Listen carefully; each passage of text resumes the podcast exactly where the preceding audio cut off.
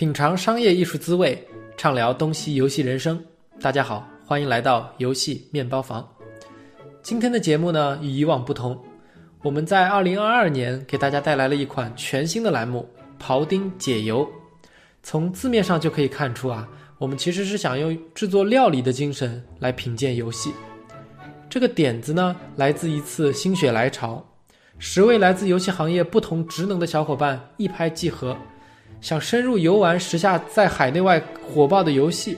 并且从艺术、设计、商业等全方位角度来拆解游戏。我们想认真的回答一个问题：这款游戏成功或者是失败的原因到底是什么？这就是我们创下这个栏目的一个初衷。另外，每期庖丁解油呢都会有 Podcast 和公众号文章同时上线。文章是我们的详细游戏分析。而 Podcast 则是我们在分析过程中热烈讨论的结果，希望大家可以感受到我们讨论时候那种激烈的观点的碰撞。呃，我会把我们的公众号文章和其他的一些资讯放在本期 Podcast 的详细描述中，大家不要错过。好啦，废话不多说，本期的节目呢，我们讨论了一款韩国制作，在亚洲和欧美同时非常火爆的 RPG 手游《姜饼人王国》。请大家欣赏本期节目。首先吧，就是跟大家简单的介绍一下这个游戏。这是一个什么样的游戏呢？就从我的个人的角度来说，它是一款怎么说呢？精美的缝合怪吧，就是把两大功能、两大比较 popular 的 genre，一个是卡牌 CCGRPG，还有一个是模拟经营，非常完美的融合在了一块儿。呃，其他的我其实没有看到太多的微创新了，但是他们把这两大这个品类能够非常有机的整合在一起的话，已经是一个很大的成功了。对，然后它市场的这个反应也其实验证了这一点吧。所以这是我的一点看法，我不知道大家有没有什么可以补充的。画风可爱。我对我来说的话，我可能以一个中年女性玩家，有一个比较繁忙的一个 繁忙的一个生活，我觉得这个是 shut up and take my money 的游戏，这个是我非常乐意在这个游戏当中进行付费。其实一开始的时候，它无论是配音啊、画风啊，或是它整体，纵然是有一些地方你会觉得贵，但是的话并不是负担不起的。所以的话，我会把它定义为，其实是我现在其中一个我觉得 OK shut up and take my money 的这样一个类型的游戏。嗯，我也是一样的想法。我觉得它虽然它很休闲，很适合这个繁忙的过程中随便玩一玩，然后但是它又做的非常精致，很多东西很有爱，能够老是吸引你啊啊回去玩啊回去看它。那从刚才就对子璇啊、Amy 和问云兄你们三个说的这个视角，可不可以理解成它是一款内里是一个非常精密缜密的 machine 一个机器，但是外表披着非常可爱的糖果外衣的感觉？对，是的，我觉得可以这么形容。就其实它的内核还是很贪婪的，或者是可以说是很氪的，但实际上它的外表吸引着大家，可以达到所谓的为爱付费。那首当其冲的还是再聊一下我们的核心玩法，所以现在有请子璇来给大家分享一下，就是关于核心玩法的一些感悟。整体来说，我觉得这个游戏还挺好玩的吧？啊，就是我自己很少这么沉迷这种，呃，手机游戏，挺罕见的。然后我自己反思啊，其实它的玩法，啊，玩法上其实还是挺简单的。它其实两部分嘛，一部分是 RPG，一部分是模拟经营。然后，呃，某种意义上，我觉得它比较符合我们之前说那种，就是为爱付费嘛。就是至少我自己感觉啊，就是说我玩这个游戏的动力呢，主要是说我为了获得这个新的角色呢，它的成功其实更多是在于设计这些，就是至少在让你付费上，在设在关于这些就是。呃，角色的设计的好不好上，就这些饼干，对吧？那么多，就那么多那个超级稀有，就 epic 的饼干，是一个吸引的点吧。但你要说核心玩法，我觉得也就还好。它只是说，我觉得它的好处是说，它有既有就是说既能让你很休闲，然后又很有深度啊，就两件事它它都基本办到了。就像比如说像玩到现在，最开始我我也是就是。啊，一路往前推，推推推到现在，终于觉得自己的这个就是，呃，什么那些什么那个那叫什么来着？果冻吧，已经跟不上那个升级进度了，然后就只能开始变成这个被迫的把它变成开心农场。其实它有两种玩法，一种是说你把它当做一个，呃，有策就是有是策略深度的这样一个放置的 RPG，对吧？面对不同的它的关卡，像那个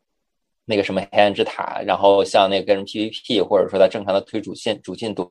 你可能有不同那种饼干搭配，它有很多类型，支援型啊，什么气息型啊，魔法型之类的。然后包括它那个还有道具这几种搭配的话，其实能让你的呃战力能够跟实际它给你写的数值比来要强很多。那这是一种玩法。那这种的话，其实是面对我觉得是面对这种比较重氪的 RPG 的玩家，因为你要想把这套玩好，你肯定要氪下去。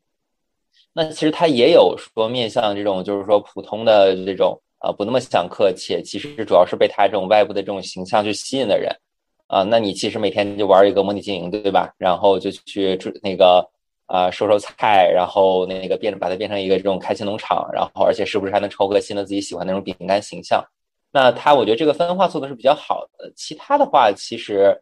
可能特别值得说的点就是它的可能后续我再看看吧，就是它的这个数值设计上，就是到什么什么点，我觉得它是在比如在三十级左右，它那个升级需要的东西是陡增的。包括可能它的它的那个建筑的升级到了，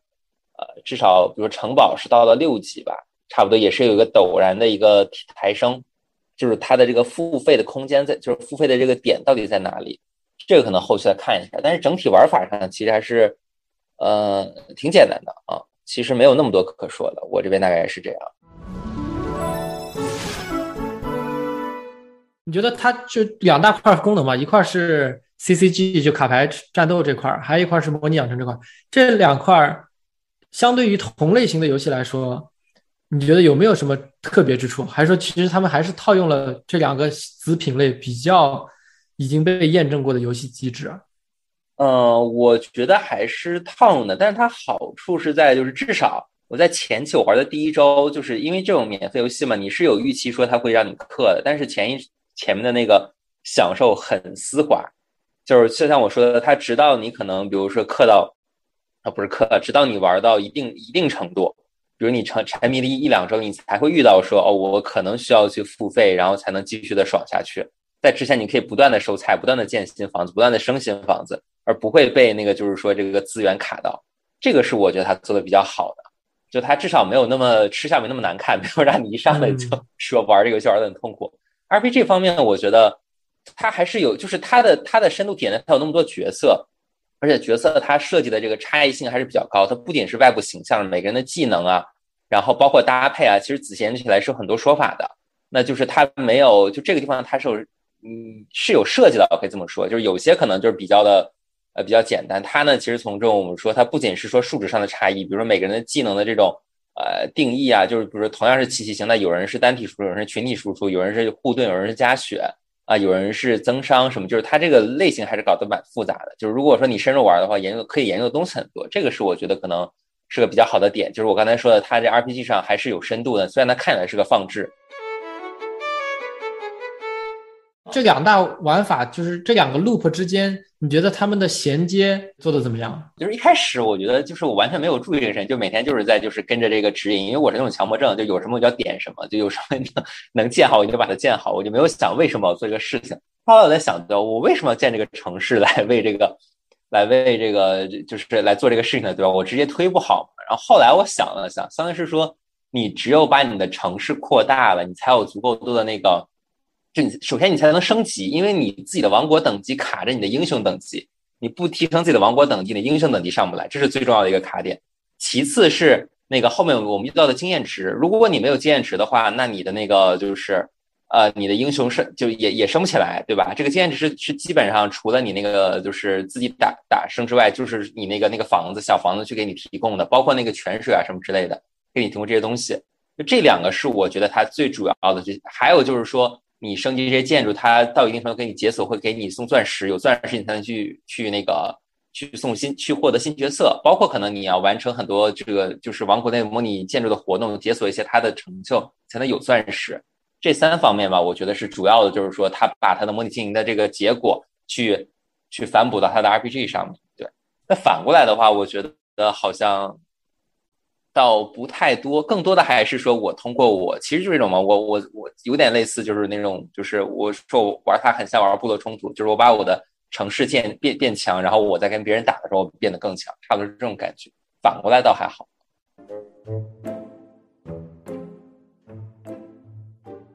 嗯，这个我其实也在想，会不会有一种比较生搬硬套，或者刚才你说的那种吃相，相对来说比较难看的感觉啊？其实倒还好吧，我觉得就是因为至少前前期我的想穿很丝滑，而且直到现在我玩的相当是两周了，我也就充了才四十块钱，还是为了想要那个冰雪女王没 没抽到，对，就就整体还好，就是我觉得不太舒服的点就是太要什么都要花钱装那个装备嘛，升级它的那个饼干的配料太烧钱了，天呐，我今天升了一个十二，就是一个高级的那个嘛，只我就只有我大概有。四十五万金币吧，升了两个，花了我大概差不多三十万就没了。这这一个一个饼干有六六六个六个配料的空间，然后你主战六五个名，这是三十个，三十个的话，那两个就花了三十万了，三十个就可能要花四百五十万，这这太过分了。而且你拆，而且你把它从你那个饼干上拆拆起来还要花钱，就是我觉得这个配料确实挺坑的。就是，而且经验值到后面，就我估计也是一个无底洞。就我现在感受到了，就是你每升一个，其实都花，可能要花很多钱。所以就是相当于是它在初期比较友好，然后到了这个，我觉得算是中期吧，因为我现在推图也推到了第七部分了，就推到那个第七章了。到这部分就开始，我觉得它已经开始变得不友好起来了，因为毕竟人要赚钱嘛。呃，这个我觉得确实是，就它至少它好是好在它没有一开始呃吃相不好。那不好是不好在，就是它后面确实吃相也不太好，没有没有一直保持下去。那但是你已经玩进去了，too late。啊，对对对，那你可以说这是游戏设计的成功嘛？补充一下，子璇哥讲的这点这几个点，就是他那个王国，我不知道他设计的初衷是什么，就是他反正。后期就是我玩到第十章，然后很后期之后，其实我发现，如果对于非付费玩家的话，王国的养成其实是对他们的一种帮助。就是呃，除了子璇哥刚刚提到的那个饼干屋跟那个水池可以提供额外的经验糖果之外，它后面还有新的就各种途径来帮你啊，要么就是减少生产时间。它这个是一个是地标建筑，就是你得花钱或者花钻石去地精研究所，那个是你可以同时减少生产时间和增加那个经验糖果的效率，就是给你挖了各种坑，然后还同时还能提供饼干的属性。对，就是我觉得他可能做的就是为了给付费玩家后期不要那么吃力，但是呃，我觉得吃相难看这个呃，我想说应该，我个人感觉我觉得还好。就是，呃，你毕竟到后来的话，他肯定要卡你，要么就是付钱，要么就是干嘛。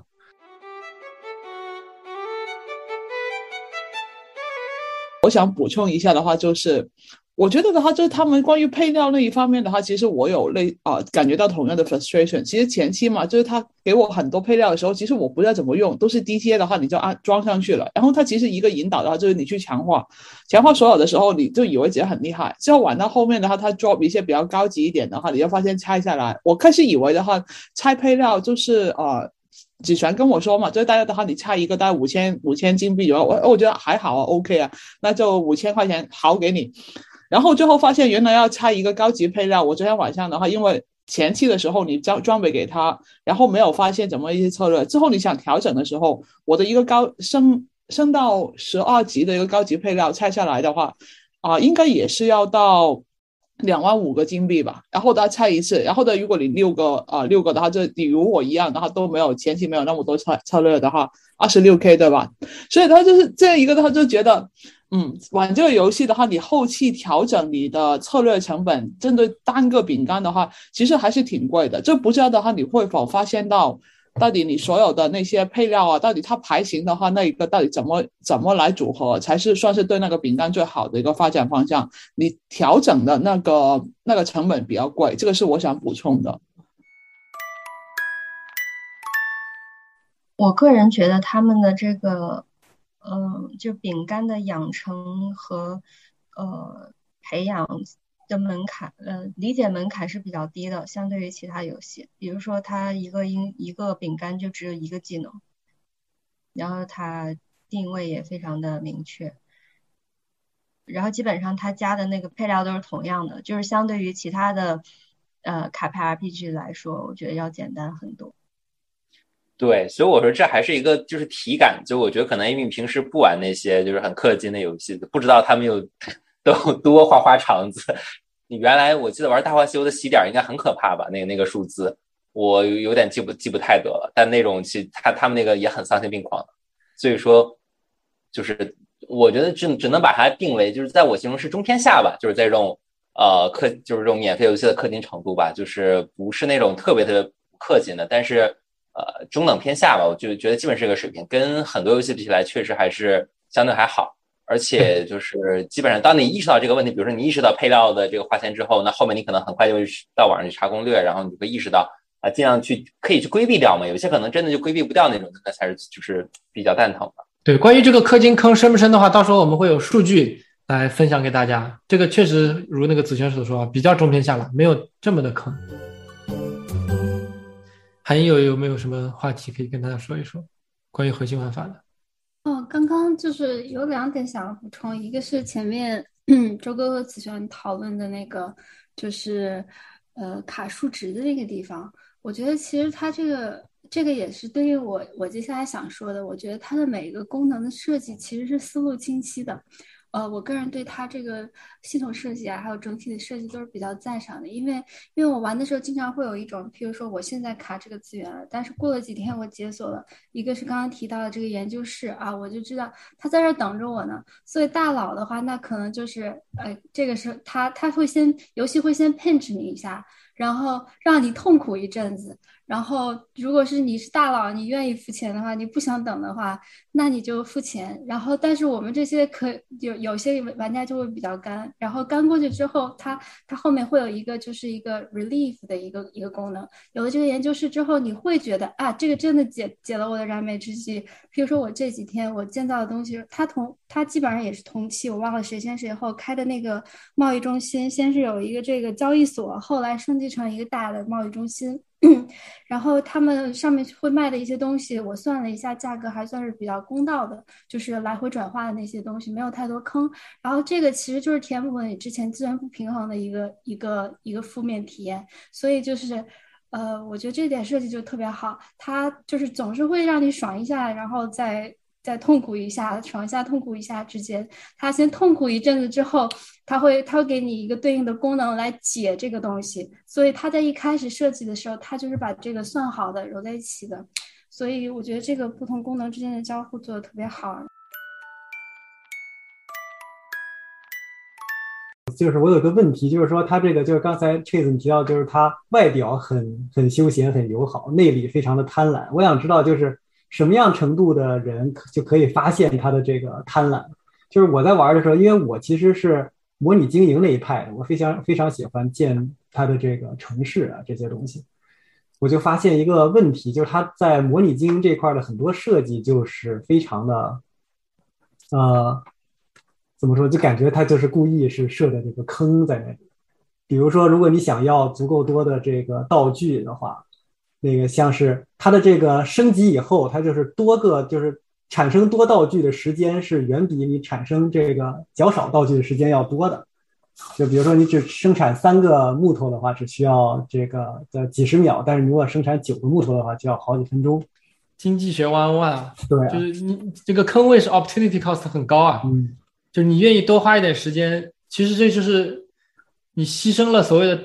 等待的时间。从而赚到了不用来回去 check、来回去点的这个成本嘛？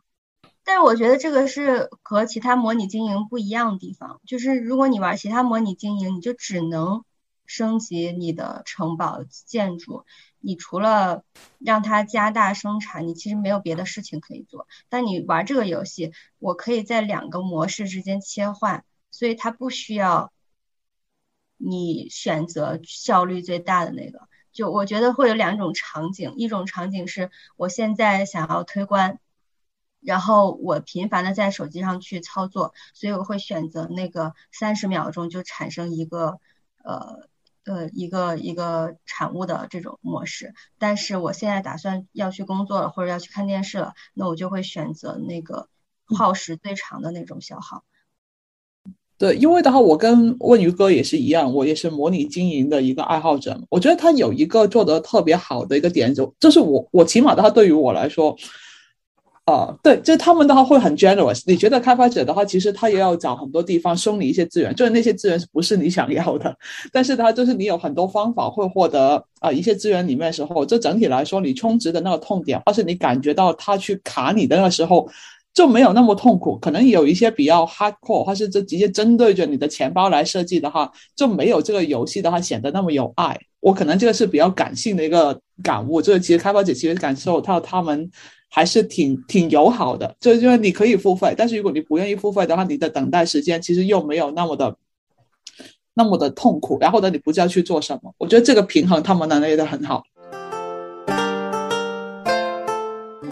对，我们还回到最初的那个问题，我其实想问一下，呃，比如说周哥和海英，你们俩作为就是卡牌游戏深度玩家，对吧？尤其是中韩类的游戏都玩过很多，这款游戏对你们来说，它是一个什么样的游戏？它和其他的卡牌，你们觉得有什么最大的不同吧？因为我之前主要玩的 AFK，呃，AFK Arena，嗯，我觉得就是这款游戏相比于 AFK 的话，它多了一项那个王国养成那一类的嘛，就是。呃，能做的事情更多了，然后同时它的那个画风非常可爱，而且还有很多故事线，很吸引人。所以，呃，我感觉我平均在这个游戏上面花的时间会比呃 AFK Arena 来说会更多一些。我挺同意的，我觉得肯定最大的一个就是不一样，就是。就是它融合了这个模拟经营嘛，而而且我觉得它的融合是比较好的，就是非常有机的把各种系统放在一起，通过通过角色把就是。就是让你感觉它不是两个游戏硬塞到了一个 app 里面，就是它的角色既可以去战斗，又可以在模拟经营当中担任非常非常有意义的位置。然后，并且它跟本身，嗯，这个成建就只是为了外表去建造的这个东西又融合的很好，包括功能的解锁的节奏啊等等这些都很不错。然后，嗯，像我玩的比较多的，最早是《魔灵召唤》，就是也是这个品类里最最大的一款游戏吧。然后我觉得当时《魔灵召唤》其实就是已经是，就是应该说是那个时代特别好的，就是最优秀的这这种嗯抽卡 RPG 游戏。然后这款游戏的话呢，我觉得它就代表了现在比较比较高的制作水准，它就是实现了很多 best practices。然后并且呃，就是当时《魔灵召唤》就是在呃，其实其实像就是收集角色呀，嗯，包括战斗啊，甚至自动啊。自动打打这些东西可能都不是他是第一个做的，但是他是第一个做了很多大胆的设计取舍，譬如说，呃，没有像中国的 RPG 一样特别喜欢弄三 D 的场景，嗯，他一上来就放弃了这一点，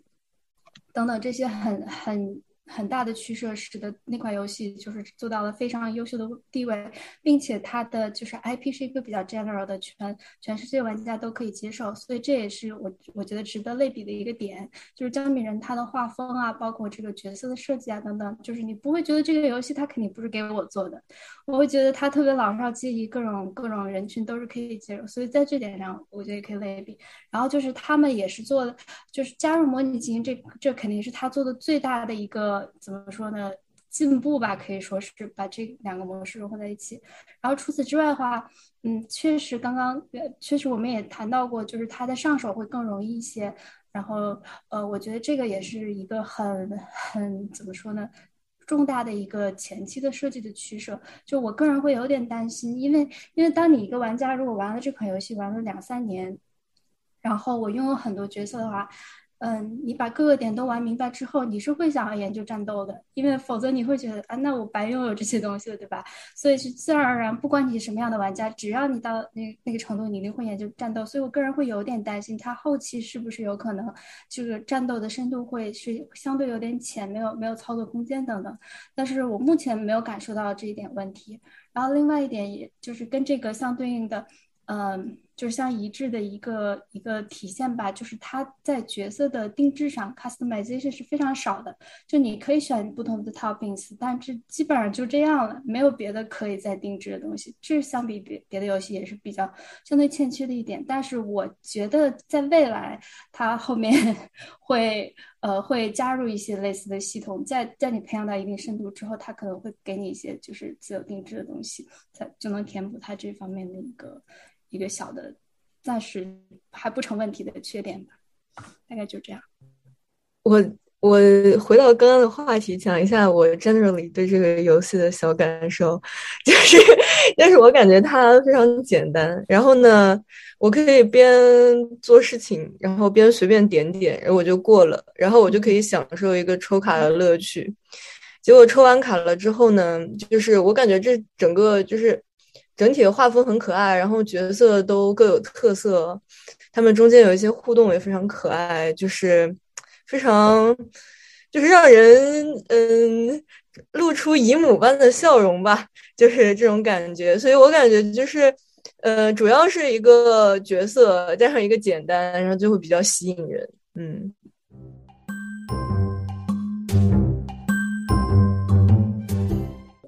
第二个篇章吧，就是主要是讲系统策划、经济数值这一块。那么让海英给大家来分享一下。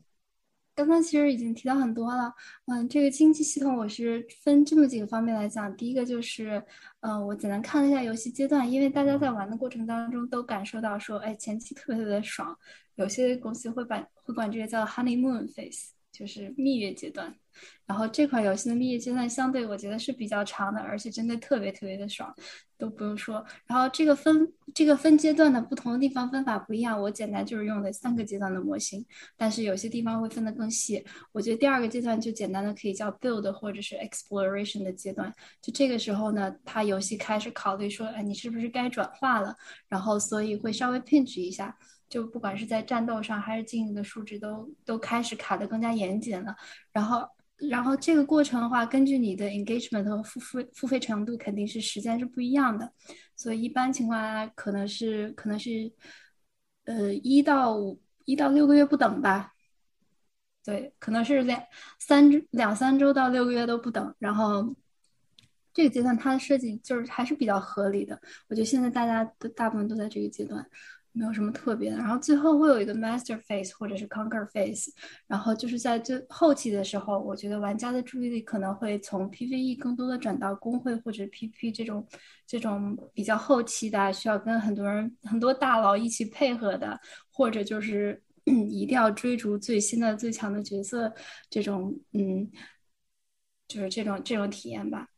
嗯，然后现在还没有玩到。嗯，不过不过，我觉得就是有有一个比较比较一个 smooth 的曲线，并且每个阶段之间都有一定的变化，嗯，就是是是一款好的游戏长期运营的一个成功的基础吧。然后这款游戏它在介绍新功能的时候，我觉得都我自己玩的时候，可能有的时候玩了两三天之后，觉得啊，原来就是这样子。嗯，但是一开始看到的时候，都会有一种耳目一新，就是解了一个我之前我前目前可能就是正正在纠结的一个点，所以我会觉得它这些功能的设设计都是挺好的。关于前两个 face 没什么好说的吧，也不是，就是其实已经非常的 solid。关于 master face，虽然我还没到嘛，但是我总感觉它在后期会相对来说比较的枯燥和乏味。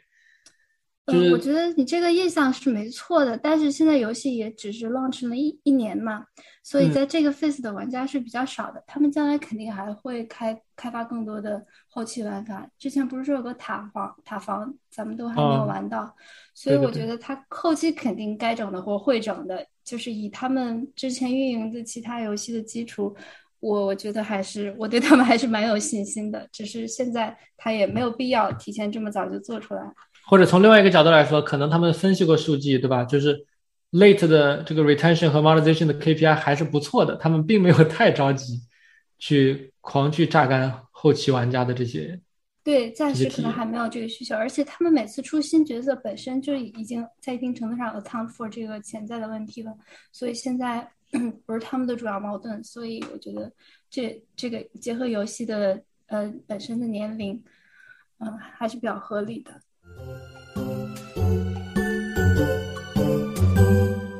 那接下来就聊聊经济系统吧。这个游戏跟呃我们也说到了，主要是嗯角色收集，呃数值。呃，角色收集和模拟经营这这两个部分，我觉得从复杂度和理解程度上来讲呢，相对来说是比较简单。但其实它里面的代币种类是很复杂的，但是呃不会觉得说特别的搞不明白，因为这个。呃，经营就是经营，战斗就是战斗，而且战斗就是做的比较经典的一些模型。所以虽然它复杂，但是我觉得上手难度是相对比较低的。这也是就是我认为它的制作水水准非常高的、非常非常高的一个体现吧。把这些东西都，而且 UI UX 也很好的来 support 这些设计，就是它整体上都是比较 self-explanatory，嗯，都是比较直观的。然后从平衡上来讲的话呢，呃，除了前期非常的 generous 之后呢，嗯，它就是在在难度啊，呃，还有见到需求这些设计上，数值都是非常陡的一个膨胀。然后，但是在确实在这两个游戏当中也非常的常见，呃，而它的呃设这个数值的设计上，我个人体验是比较严谨的，只有个别地方会觉得这个地方特别不合理。但是有的时候也会后期我打脸，发现哦，他原来已经算进去了，只是我当时还没有玩到，或者是我没付钱，这种这种感觉。所以平衡大概就是这样。然后 meta features 的话，我觉得可以稍微有一点点讨论。大家对哪个系统特别有兴趣的话，我们可以展开说，因为他们的系统确实非常多。嗯，我觉得不要。不用全都说，但是我个人印象比较深刻的话呢，嗯，我觉得，我觉得就是 Gacha 是一个我比较感兴趣的一个设计的点，因为我自己做数值策划的话，就会就会比较在意说它这个是怎么掉落的。很多游戏都会有 shards 的这种这种抽卡的模式，就是我抽的是碎片，然后我要多少个来和一个角色，然后它这个 Gacha 我个人感觉是比较爽的，一个是。一个是 super rare 超级稀有，比例就是本本身就比较多，然后它的掉率也设计的比较比较舒适，然后就是它它的它是这样的，你你你每抽一下或者是十下的话，这么每一下它都是一到三张某个角色的卡，但是它是有概率是抽二十个 shard 的，就是整个这个角色就能解锁的，所以这个。特别 surprise 的 moment，我觉得设计特别好，而且整体上并没有觉得说它的平衡不合理啊，或者是它的这个 gacha 呃背后有有破坏 RNG 的不好的逻辑，它也不太需要保底，就是活动有的时候会会有个保底嘛，但是整体体验是非常好的。就我觉得这个它在它在拆解这个这个 algorithm 的时候做的是比较好的。对于有个问题哈，也就是说，嗯，可不可以理解，就是说它的整个角色池的设计相对来说是一个一般游戏可能比较像金字塔的结构嘛？这个可能更多是一个菱形的结构，对吧？就是 super rare 超级稀有这一块是在中间肚子比较大的这部分，就很好的和很差的都相对来比较比较少，但是玩家会很经常的有一个相对比较不错的体验，就是抽到了紫卡 super rare。对它虽然不是一个真正的菱形，但是体验相对来讲更更像一个菱形。对，再加上前期咱们就是刚经历的那种阶段，抽卡频率非常高，那真的是一直抽抽卡一直爽，所以会有一个比较正向的印象。玩家的就是就是付费意愿和付费体验也都会比较好。哎，我有一个问题，就是，嗯，就是我感觉在抽卡的阶段，抽到碎片的可能性是更大的。你觉得这个是一个非常 intentional 的设定吗？就是你说的碎片，就是指一到三个碎片，对吧？对我，我觉得这个肯定是 intentional，否则的话，你可以算一下嘛。它的这个获取是二十个碎片，然后它第一颗星是是三十个，好像三十五十八是多少加起来？就加我大概算了一下，好像是嗯，每个角色抽就是抽到满星的话是二百九十个还是二百七十个碎片？如果一一次就是二十个的话。那其实它这个卡池的深度就会比较浅，它肯定需要水涨船高的把那个数，把后面的培养的数值再拉起来，才可以才可以满足它这个经济系统的深度。所以这肯定是 intentional 的，而且它就是要你这个 surprise 的 moment 会会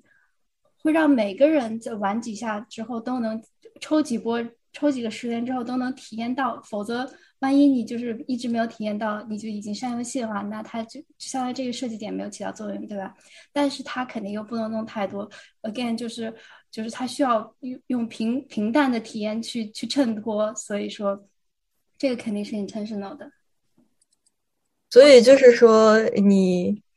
你就是每次抽卡爽在两个地方，第一个你竟然抽到了一张卡，第二个你这个卡竟然是超级稀有的，然后就双重的爽，就会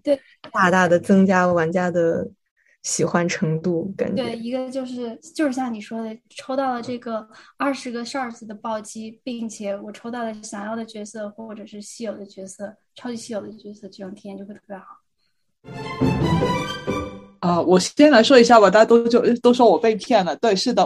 我其实对于他们觉得他们稀有啊，跟普通饼干的那个，其实我也我也觉得的话，我有。欲望去收集，一来的话就是觉得它饼干的故事很有趣，然后第第二个点的话就是姻缘饼干里面，其实你升星他们升星星星等等，因为我前期的时候想留意到底他们有没有价值去升升阶升升阶嘛，然后呢，其实发现它确实加三十或怎么样的时候，确实是所有饼干都能 benefit 的，这个的话我不知道大家的话是否。一致或是我误解了，可能待会可以补充一下。另外一个的话，就是我为什么想要收集普通饼干，是因为我特别喜欢他们的技能描述。你并不是告诉我哦，暴击一百五十 percent，这里它是有连技能都会有一个小故事给我看的，所以我觉得这个点是我想收集看。中年他们可好像很没用，但是的话，他们的技能的描述的话。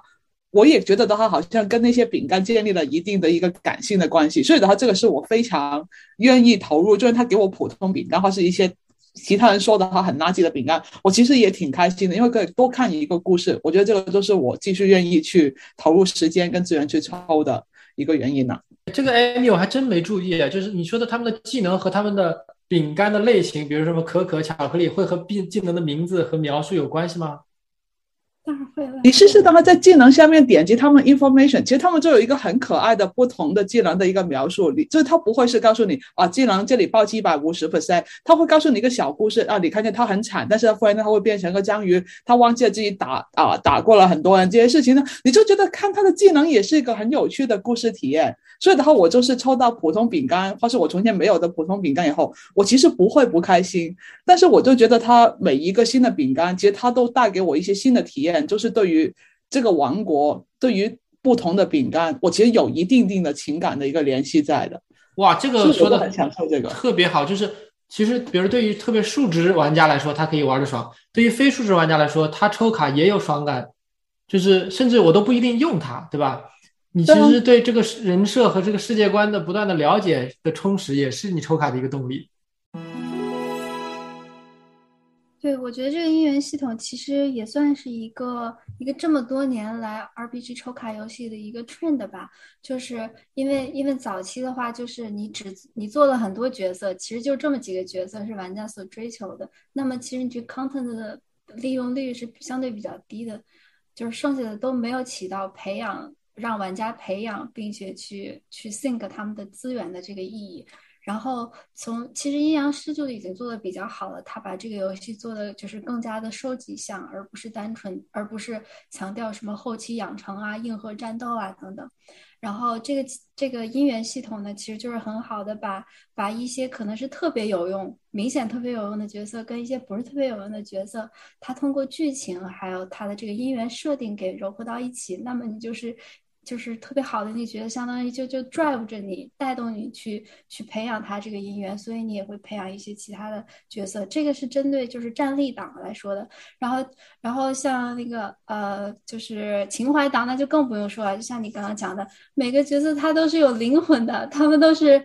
有血有肉的小饼干，所以所以玩家就会就会为爱而培养和了解他们。我觉得这个设计真的是做的非常的到位。就是其实很简单，但是但是可以实现比较好的目的。然后关于 Gacha，咱们再聊一个点啊。首先一个很有趣的点是，这个是好像我见过的唯一的一个游戏，是叫 Gacha 是吧？把 Gacha 就叫 Gacha，就就是这么的直白。但是你想，它其实就是有点是让玩家就是抽就是开扭蛋的那种感觉，对吧？其实也没什么不好的。然后我主要是想聊的是这个。关于软的这些东西吧，就是关于这个它的包装和视觉的东西。这个大家有没有什么想法？就是当你抽到一个超级稀有或者以上的这种稀有度的饼干的时候，它会放一段小 trailer 来介绍一下它是什么。这个每次就开始就是那个背景一出来，第一行字幕出来的时候，大家觉得哇，就是突然爽感已经出来了，然后慢慢慢慢去 build up 你对这个这个饼干的感觉，然后甚至包括前面就是抽卡的那个动画嘛，就是把它放到烤箱里，然后出来是什么样子，这个也是给你很多的这种这种期待的感觉吧。对，这个我想听听。就是尤其是非数值玩家来说，大家对这个这种五花八门的抽卡动画有没有什么想法？我就是对他这边这个动画，我觉得他做的非常的满意，在这动画的节奏上，比如说那个就是从抽卡这方面，就是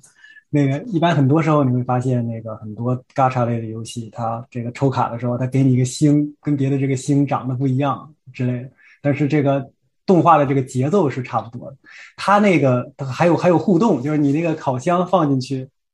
这个然后它就可以，然后你可以点它嘛，然后它就慢慢的那个，如果是这个超级稀有或者是远古，就是会会要那个等很久才能打开，它那个呃抖动的时间比一般的要长，控制的要那个，就让你感觉更刺激，哦你马上就知道什么好东西要来了。这是玄学吧？不是玄学，就是它，你超级稀有和那个远古明显就比其他的要长啊，是不一样的。对，表表现方法是不一样的。然后它一旦门开的那个速度，还有它的那个呃色彩，就是那个超级稀有是紫色 bling bling，然后有星星的。嗯，还有那个女巫的表情，这前期如果你确实会收到一些好东西的时候，她的表情会变得很猥琐。这个的话也是不是吧？真的假的？她的女巫的表情对我特别猥琐。如果有好东西的时候，我觉得啊，这个都 OK。但是如果她表情很一般或者直接 skip 过的话，那我就直接点 skip 那些动画就好了。对于你们这些人，不是 no offense 啊，你们会不会因为这个动画非常好看而选择单抽啊？会呀，呃，那个 YouTube 上有好多，就是他们那个抽卡的视频，都有一一两百万播放量。对对对，我觉得就做一个精彩的抽卡的话，真的是非常值的。对这种游戏来说，因为本身这就是玩家最在乎的点。然后就因为抽卡的时候，就刚刚大家也提到了，要先 build up expectation，就是哎，我是不是该快保？就是有点快保底的感觉，我好久没有抽到，我这次是不是能抽到？玩家就已经开始预测了，然后再再一点点的去 review 它。首先你的稀有度是什么？然后你就会猜，哎呀，我是不是抽抽到我想要的那个角色？然后再去一点点 review 它。这个动画都不是一开始就把脸露出来，它都是先让你猜。其实如果你看阴阳师的抽卡灯也会这样，基本上它那个配音一起来或者特效例子一出来，底下就已经开始欢呼了，就知道这个啊有没有抽到什么。或者就是哀嚎一片，也有这种情况。反正，所以就是他一定要先 build up 这个 expectation，先让你 接受受到这个他秀度的暗示，然后再再暗示或者明示这个角色是什么。我觉得这点确实做的非常好。呃，我我我想我想说点，就是就刚才 Chase 说，就是这个所谓的美术或者包装嘛。这个在我至少之前看的这种案例来说，对于休闲玩家，这个是非常非常重要的。就是你可以不在乎数值，但你一定要把这个人的我们所谓的这个人的人设，就他的背景、故事、剧情，他的就是长什么样子，这些东西要很好的去做到一起。就原神其实是个最好的案例嘛，就是有些时候你其实不在乎他到底是是不是稀有啊，怎么怎么样，而是他整个人的一个故事，对吧？从他的 PV，甚至到他的这个这个这个这个这个他的语音。对吧？这全套要做好的话，是一个就是是一个比较是一个非常大的加成。他们做的真的很好，就区分度、故事，对吧？然后就包包括那个冰雪女王，大家都想抽，对吧？一看就是一个很酷的一个角色。这种东西能把它做好，我觉得是这个游戏一个呃我最主要的亮点之一吧。就就我个人来说，就每一个角色做的基本都很好，就一瞬间你能分辨出谁是谁，以及他的特性，对吧？他的长相，你像那个那个有个叫叫做鸡肉饼干嘛，对吧？一看就是个傻大个。就是你几乎一瞬间也可以分辨出它的特色出来，这个其实我觉得在美术上也好，包括在故事设定上也好，都还是要挺花功夫的。特别同意这一点，就是有的时候我们想到这种 RPG 卡牌的话，就会觉得啊，很多男性玩家比较硬核，画风都是锐的那种。就尤其是在欧美啊，然后亚洲国家和，哎，我做一个古风的，应该应该是有机会的，然后或者是其他一些特别特别主流的一些画风。那这个我不知道他们是一开始做就是姜饼人跑跑，我也不知道中文叫什么那个款游戏，嗯，是是故意设计的呢，有意设计的呢，还是还是偶然达成了？但我觉得他这个姜饼人的设定是特别讨巧的，就是他。它首先，它是一个 humanoid，humanoid，它是一个人形的，所以其实你的发挥空间在美术设计上是是非常充足的，不而不会像你做一些什么小动物之类的，又会让觉得低幼，并且在做动画等等穿皮肤的时候，发挥空间会非常小。所以这个说是姜饼人，它其实就是各式各样的角色，而姜饼人反而给这个角色提供了设计的很多很多思路，并且让玩家哎一下子就 get 到，更容易能够记住他的名字等等。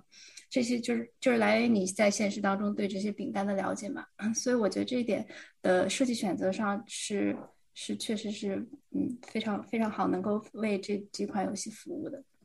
其实我觉得海英，你说这种设这种设计思路，其实你知道是什么吗？其实是讲童话故事的思路。就你会发现，所有的童话故事都是类似姜饼人这种，就是说一个像人但不完全是人。就有非常明显特色的这样一个角色，其实构成我们几乎所有的就是童话故事里的角色。对，所以他最开始，我觉得他的想法其实是做给孩子们的。但事实上，就是我们会发现，就真正恐怖的通杀全球的 IP，其实都是什么这种似乎是给孩子，但最后发现其实所有人都喜欢，无论是什么 Mario、什么宝可梦之类的，你会发现其实他这种才是真正通杀的。但我特别同意你说的，就是不管是定义成成人童话也好，儿童文学也好，它这个风格啊，讲童话故事，它就是既是一个姜饼人，它没有生命的东西，又赋予它的生命，就特别能够引起人我们玩家的共鸣，所以这这个切入点真的特别好。好的，那我们接下来聊一下这个 UI UX，好吧，就是用户体验这一块的东西。那么继续由海英来跟大家分享一下。嗯，我是这样想的，我们可以先聊一聊 UI，不用说，就是大家对这个美术画风都还是非常喜欢的，然后它整体的画风也是非常统一，采用了特别明快可爱的卡通风格，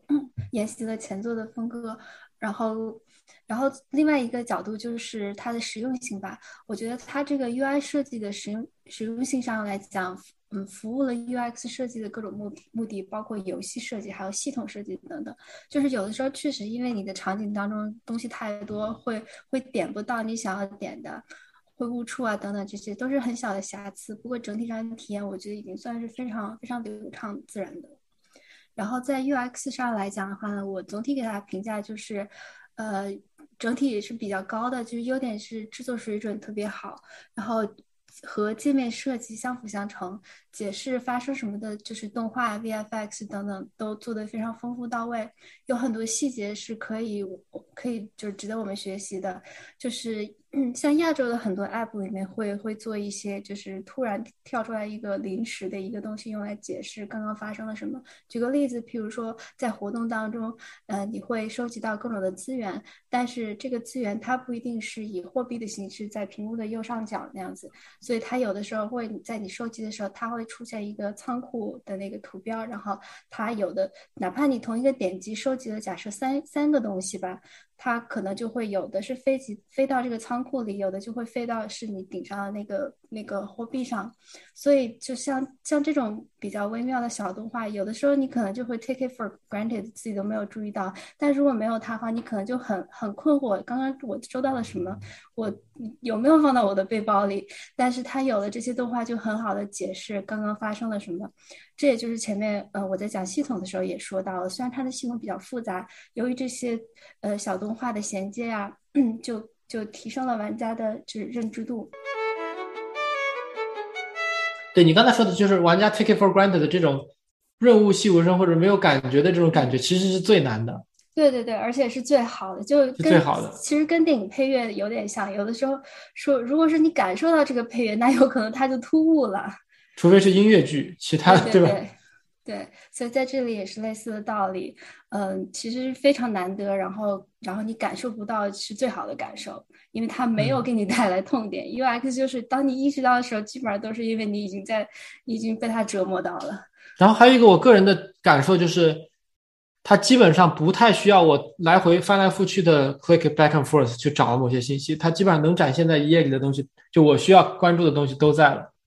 对对对，这个这个我觉得是优缺点并存的，因为它能够全都容纳在一起，就像你说的，它。需要通过到从一个菜单到另外一个菜单要点击的次数势必就会少少一些，但是有可能它会在一个页面当中塞过多的东西，而且页面就相对可扩展性会有点少。假设它未来出了一个东西，譬如说一个角色呃一个一个技能树这种东西，那它现在就肯定塞不下了，它就需要有一个 portal 去弄，时间长就有可能会乱，它要重新整。但是现在来讲，问题就是我觉得就是一个。呃，现在这个界面的 affordability 就是在一个临界点，再多肯定是不行的。有的时候就是它的那个 chat 会会一直出现在最顶层嘛，我就会找不到我在强化那个 toppings 配料的时候的那个那个退出，就一个小的差。对对对对，是的哦，好烦这个我。对对对，这其实就是它界面过于紧凑所导致的。一些小的问题，当然时间长了，可能他会觉得说，呃，一个是这个它是有 consistency 的，所有的差起码都在那个位置，然后就是你时间长了玩的久就比较熟悉了，所以这个问题就自然而然就解决了，这可能是他们的一个考虑。嗯，对，所以我也这也就是我觉得他就是整体上呃水平比较高，但是会有这些小瑕疵的，这是我对他的评价。我相相对觉得它的商店的 UI UX 有点格格不入，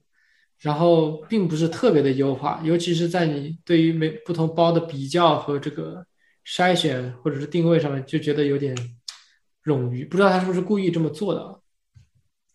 对，其实说到商店，除了这一点，还有一点我想提的就是，它其实除了付费商店以外，是不太有一个。别的代币的商店的，它都是直接在资源消耗的地方让你去，这个特别难啊！对对对，买东西去花它，它只是在另外两个地方，呃，工会有一个商店，但是其实就是装装饰系统，然后扭蛋里面有一个点数商店，是是通过你抽卡渐渐积累点数可以用来兑换的东西。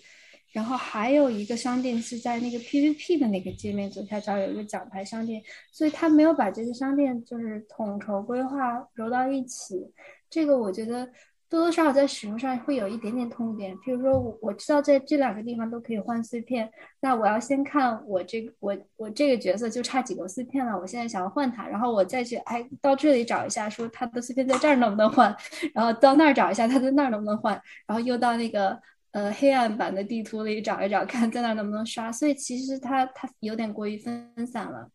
然后，然后另外一个就是你问的那个直接的问题，我觉得可以让请出周哥来回答一下付费商店的组织。我个人觉得，就是刚开始它全部铺出来，我觉得是做的不好的。但是后期对于呃，付费来说，我觉得是挺有用的，因为它总体它把它归为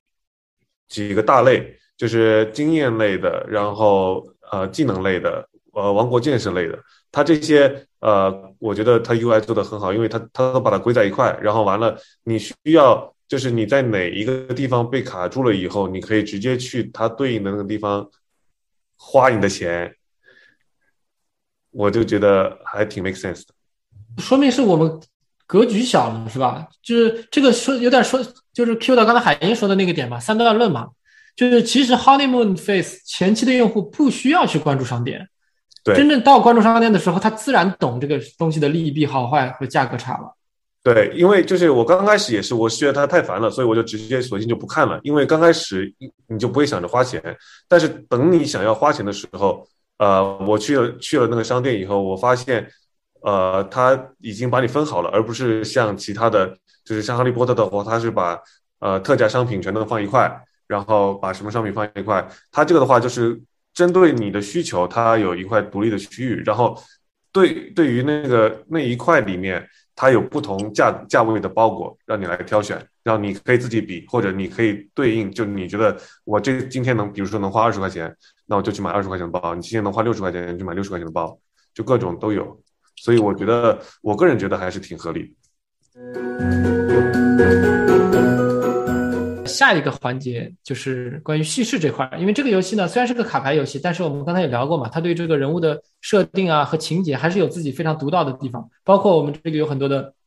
朋友完全是因为人设和设定抽卡的，所以请 Sylvia 跟大家来分享一下关于这个叙事这一块的一些心得体会。就是我在我们刚刚讨论的时候，就是想到了一个关于他世界观的一个事情，就是，呃，魔女饼干说过这样一句话：你们觉得饼干为什么要存在呢？碰水就糊掉，碎了就摔掉，这样脆弱的活着也能叫幸福吗？然后呢，我就感觉呢，就是，但是这是一个饼干，对吧？嗯，就是这其实是一种对宏大英雄叙事的一种解构，然后让我们后现代玩家产生了一种非常就是断裂的感觉，然后就是这种断裂的感觉会让我们嗯。也不能说是更享受这个游戏吧，就是和这个游戏一方面产生了一些连接，另外一方面又有一点抽离啊。这个是关于世界观的一个我刚刚的 comment。然后我们回到这个它整体的叙事的，就是形式和内容上面，我感觉就是它在形式上是呃有非常多元的，就是一方面呢，就是我们可以通过。呃，文字也就是剧情和台词来看这些角色的小故事嘛。然后整体来讲，非常的少量多次，就是打造了一种连续剧的体验。然后第二种呢，就是我们可以通过一些图文啊、服装啊、动作，以及就是我们可能可以为他们实现就是各个角色的一种。就是建筑，我们给他们搭建起来，让这个某一个角色有非常多的空间可以玩耍。然后我们就是去建造这个世界的时候，其实是对我们玩家来讲是一种涌现叙事，相当于我们自己参与了这个叙事的过程，不是过程，然后拥有了一定的就是主导权吧，就是有种上帝的感觉，这个也是很爽的。就是对于叙事形式来讲是这么两方面，对于叙事的内容来讲呢，就是。第一个，它主线其实非常非常的简单，也就是你相当于呃遇到问题，发现问题，呃解决问题，然后我们是处在解决问题这个方面，就是我们做一些动作来解决这个问题，然后这个问题被解决了，然后再有一段小剧情。它这个每个小剧情又非常非常简短，然后我们在玩的时候，嗯，觉得就是非常轻松的，这个剧情就过去了。然后呢？这个其实也是一种非常好的体验。然后第二个，对于剧情来说，剧情内容来说，就是它，嗯、呃，以人物角色为核心。这个体现在三个方面。第一个就是每个角色都有自己的特色，然后它甚至会有独特的小支线故事。比如说我之前玩到了那个，就是如何成为一个好国王的那个故事，呃，就是很可爱。然后你在做任务的过程中，也对。某个角色深入了了解，然后第二个是，呃，角色之间可能会有很多互动，比如说，我就非常欣赏我们这个魔术师和卡士达三世国王饼干之间的小互动，他们让我会会让我想到亚瑟和梅林，然后就，嗯，有一种磕 CP 的感觉。然后他们之前之间也会经常在这个主线剧情中有一些，呃，就是魔法师数不是不是魔法师魔术师数落国王的剧情，然后也非常可爱。呃，另外一方面呢，是它会有一个姻缘系统嘛，就是我们收集了很多很多的角色，然后这些角色它之间有一个怎样的集体故事，我们也都是可以看见的。然后这个就是有一个家的感觉，我们就会觉得非常非常快乐。然后呢，最后最后一个关于这个角色方面，还有一个非常关键的点，就是我们的反派角色也非常可爱呀。比如说我们的乞丐，呃，甘草饼干，然后再比如说我们的王冠蛋糕犬，就是就是我虽然在打他们，但是我也有一种。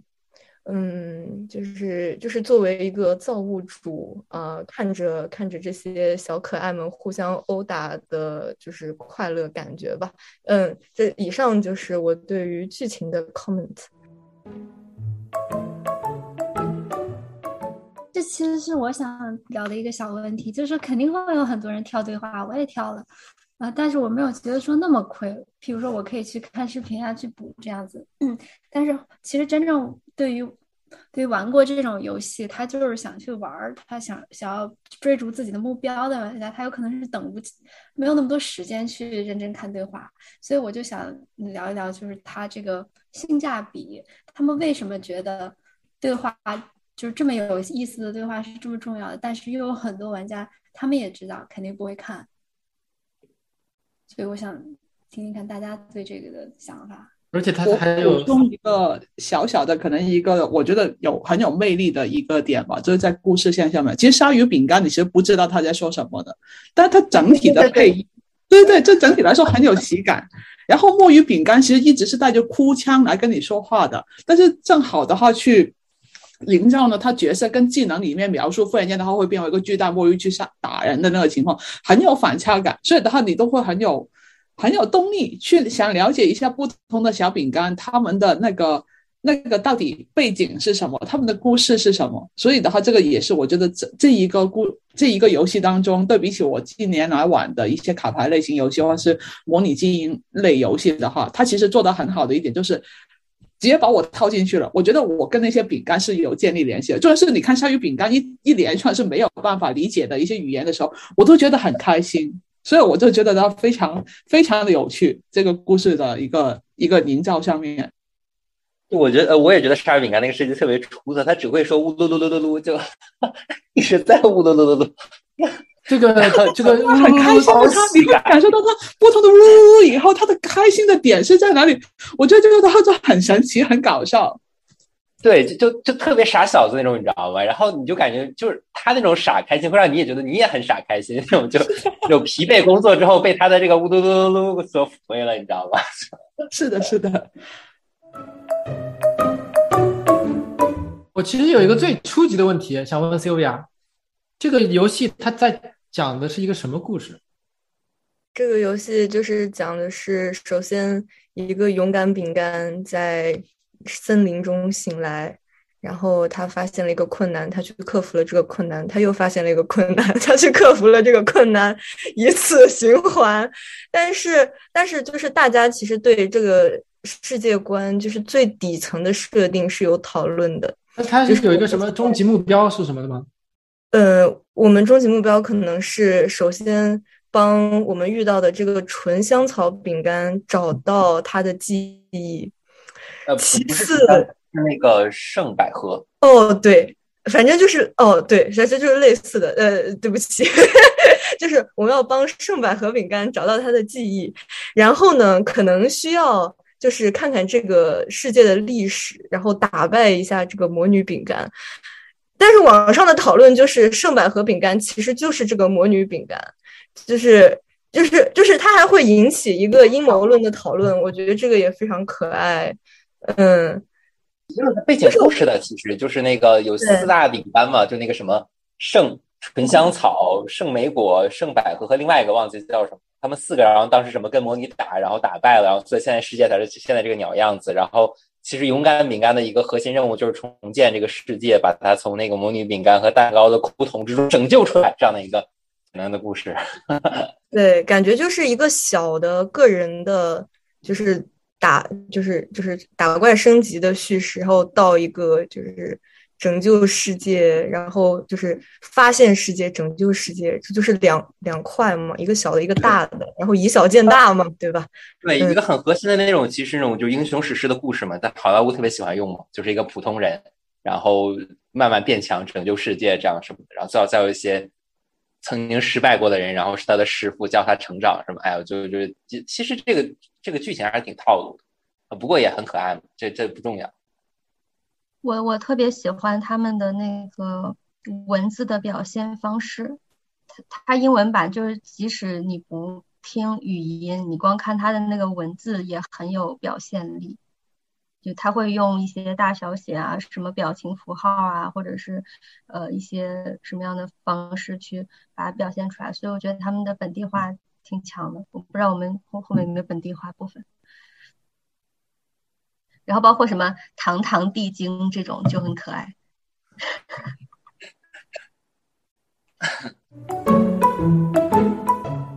对，就是下半个环节，上面我们讲了关于游戏设计相关的内容吧。这下面一部分呢，我们想讲一下关于呃产品和发行相关的内容。首先呢，就是我来跟大家分享一下这个游戏产品策略的问题。就刚才其实子璇聊过的一个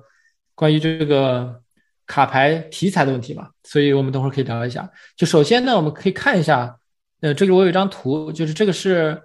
呃过去的十二个月里边整个 RPG 品类的一个收入排行榜的一个情况。所以，然后大家可以看到，首先这个品类呢是一个非常，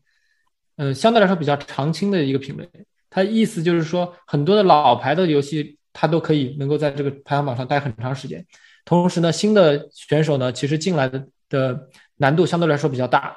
主要的原因是这个市场的规模呢相对来说已经比较饱和嘛，尤其是在亚洲相对来说比较饱和，大家同一时间玩家同一时间不会去玩。两到三款不一样的这个卡牌游戏，因为再怎么说，他们的内核还是比较相似的。所以呢，Cookie Run Kingdom 就是姜米人这个游戏，它作为为数不多的新游戏能够杀进排行榜前列的这么一个游戏，可以说是非常的值得这个值得讨论，非常可圈可点。它现在是在呃美国区收入是排名第十六名，然后同时呢，最大的一个成绩就是它的下载量。是在前二十的这个排行榜上面是在第一名的，就我们可以看到它过去的十二个月有两千万的下载量，是非常高的。对，其实就差不多折合一个月有两百万左右。就相比于其他的游戏来说，哪怕是新游戏来说，它的这个这个用户增长，不管不管是买量还是市场推广方面，都有非常非常非常成功的一点。这个等会儿可以听那个呃丸子同学可以给大家分享一下关于这个市场推广相关的内容。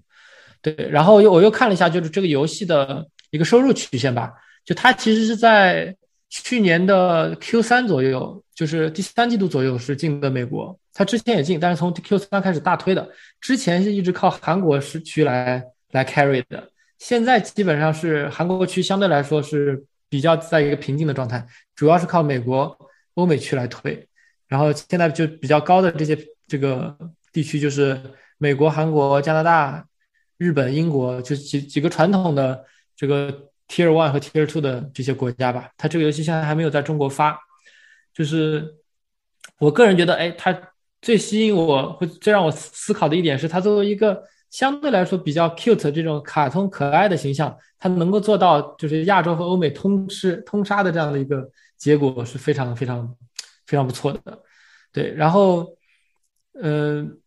就是刚才说的，就是这个游戏是。相对比较不多的新游戏能够冲到排行榜上面的游戏嘛？其他两个，一个是《龙珠》，那个只在日本发的，基基本上是；还有一个是三七互娱的那个《Puzzles and Survival》，那个是一个三消和 RPG 融合的一个一个游戏，就基本上只有这三个游戏能够能够进入排行榜的前列。然后，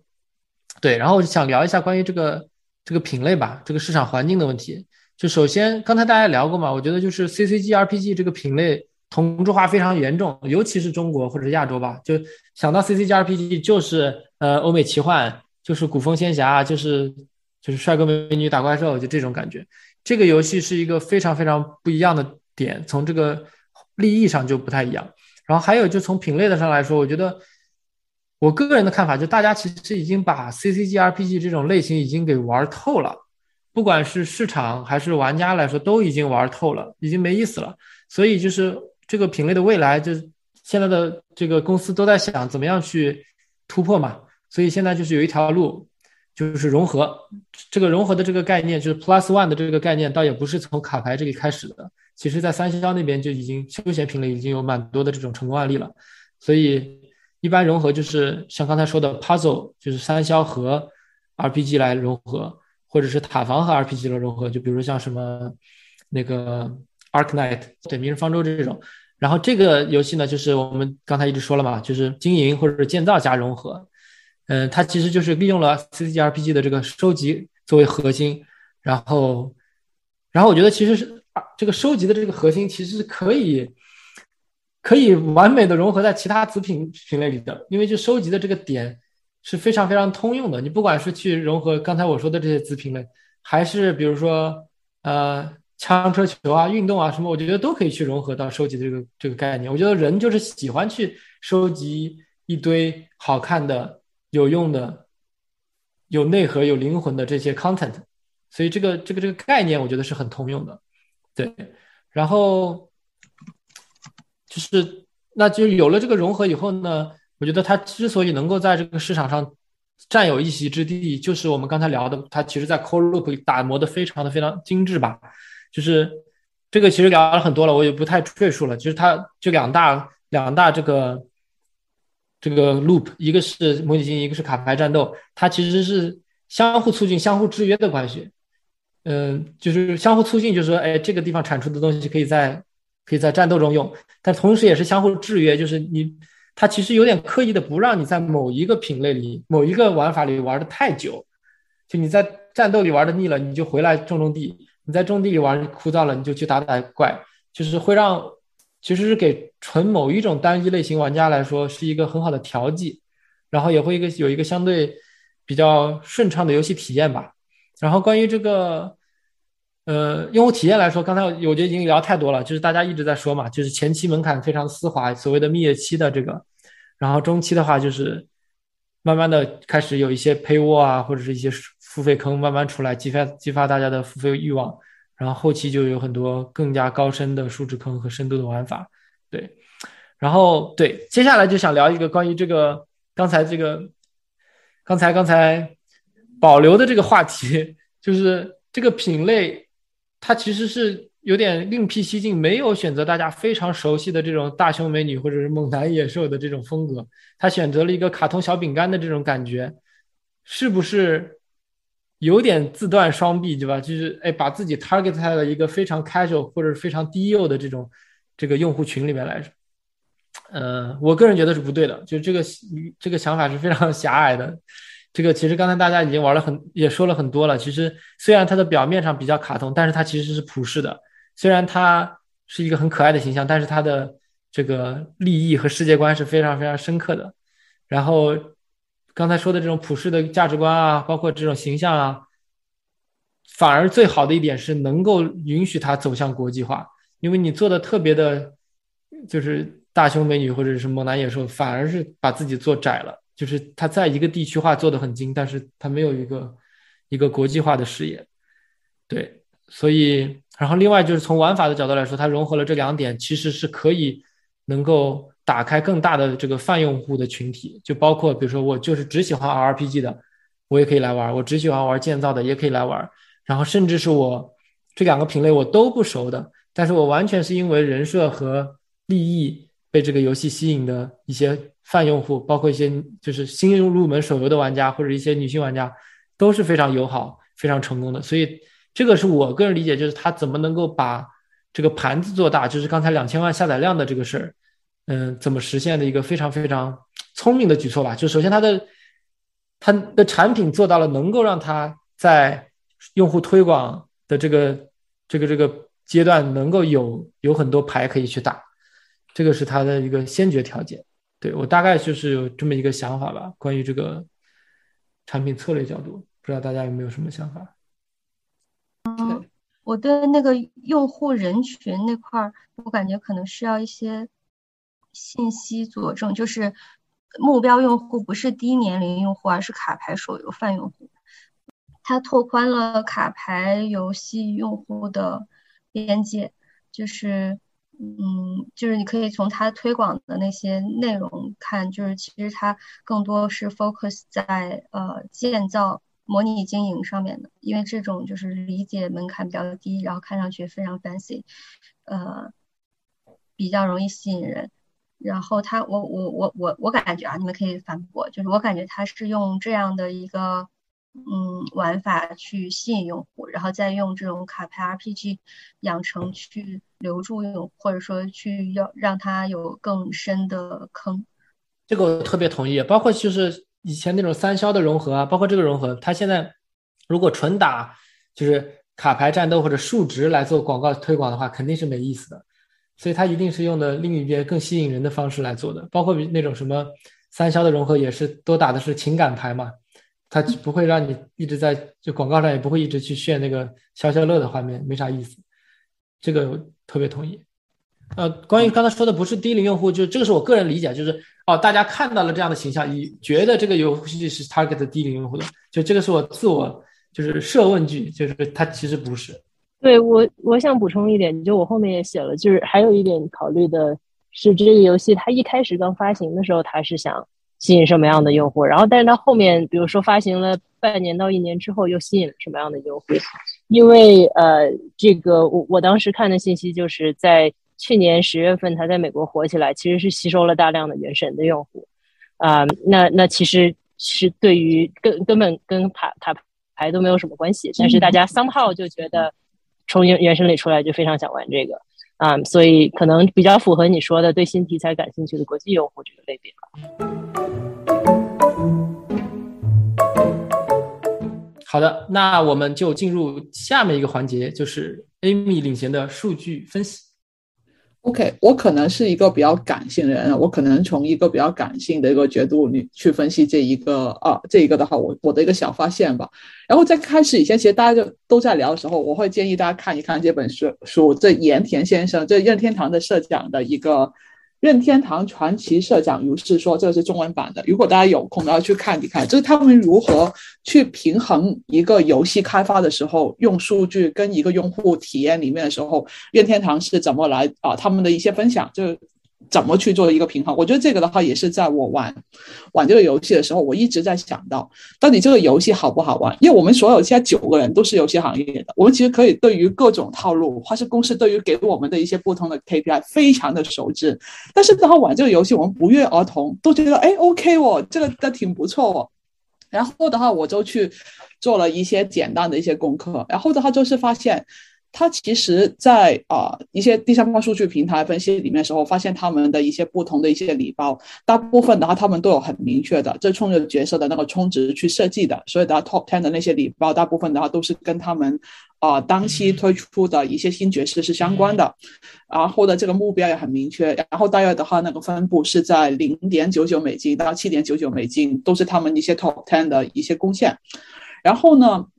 再去发现的时候，就是他非常成功的跟大家的那一个让玩家跟角色建建立 bonding，尤其是女性向玩家的时候，我不知道我现在是一个中年工作型妇女的这样一个玩这个游戏的时候，我其实一开始的时候是。哎，我的其实就觉得，哎，玩这个游戏的话，那我其实到应该会觉得不好玩，因为他应该，因为我第一次见这一个游戏的 IP 啊，跑酷类型做这种卡牌类型，你记得我在群里面还是以为它是个 MMO 吗？这件事情怎么可能呢？其实的话，我是不太。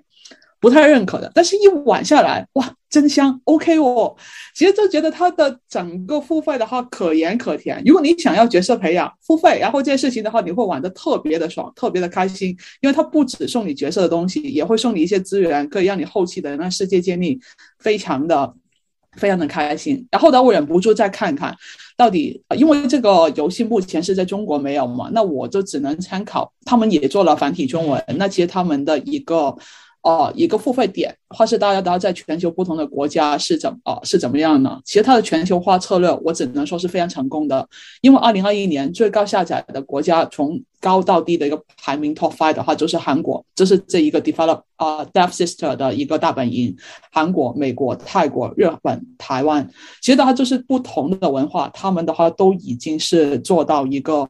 哦，非常好的 coverage。然后的话，最高的付费啊，付费国家的话，你可以看见是韩国、美、美国、台湾、泰国、日本。其实到二零二一年的话，就看得见他们整个的一些数据反映，他们的非常成功的就是他们游戏的设计的一个思路，跟他们对于啊玩家 care 什么是非做的很好的。然后的话，retention 的话，我们甚至可以发现，就是韩国。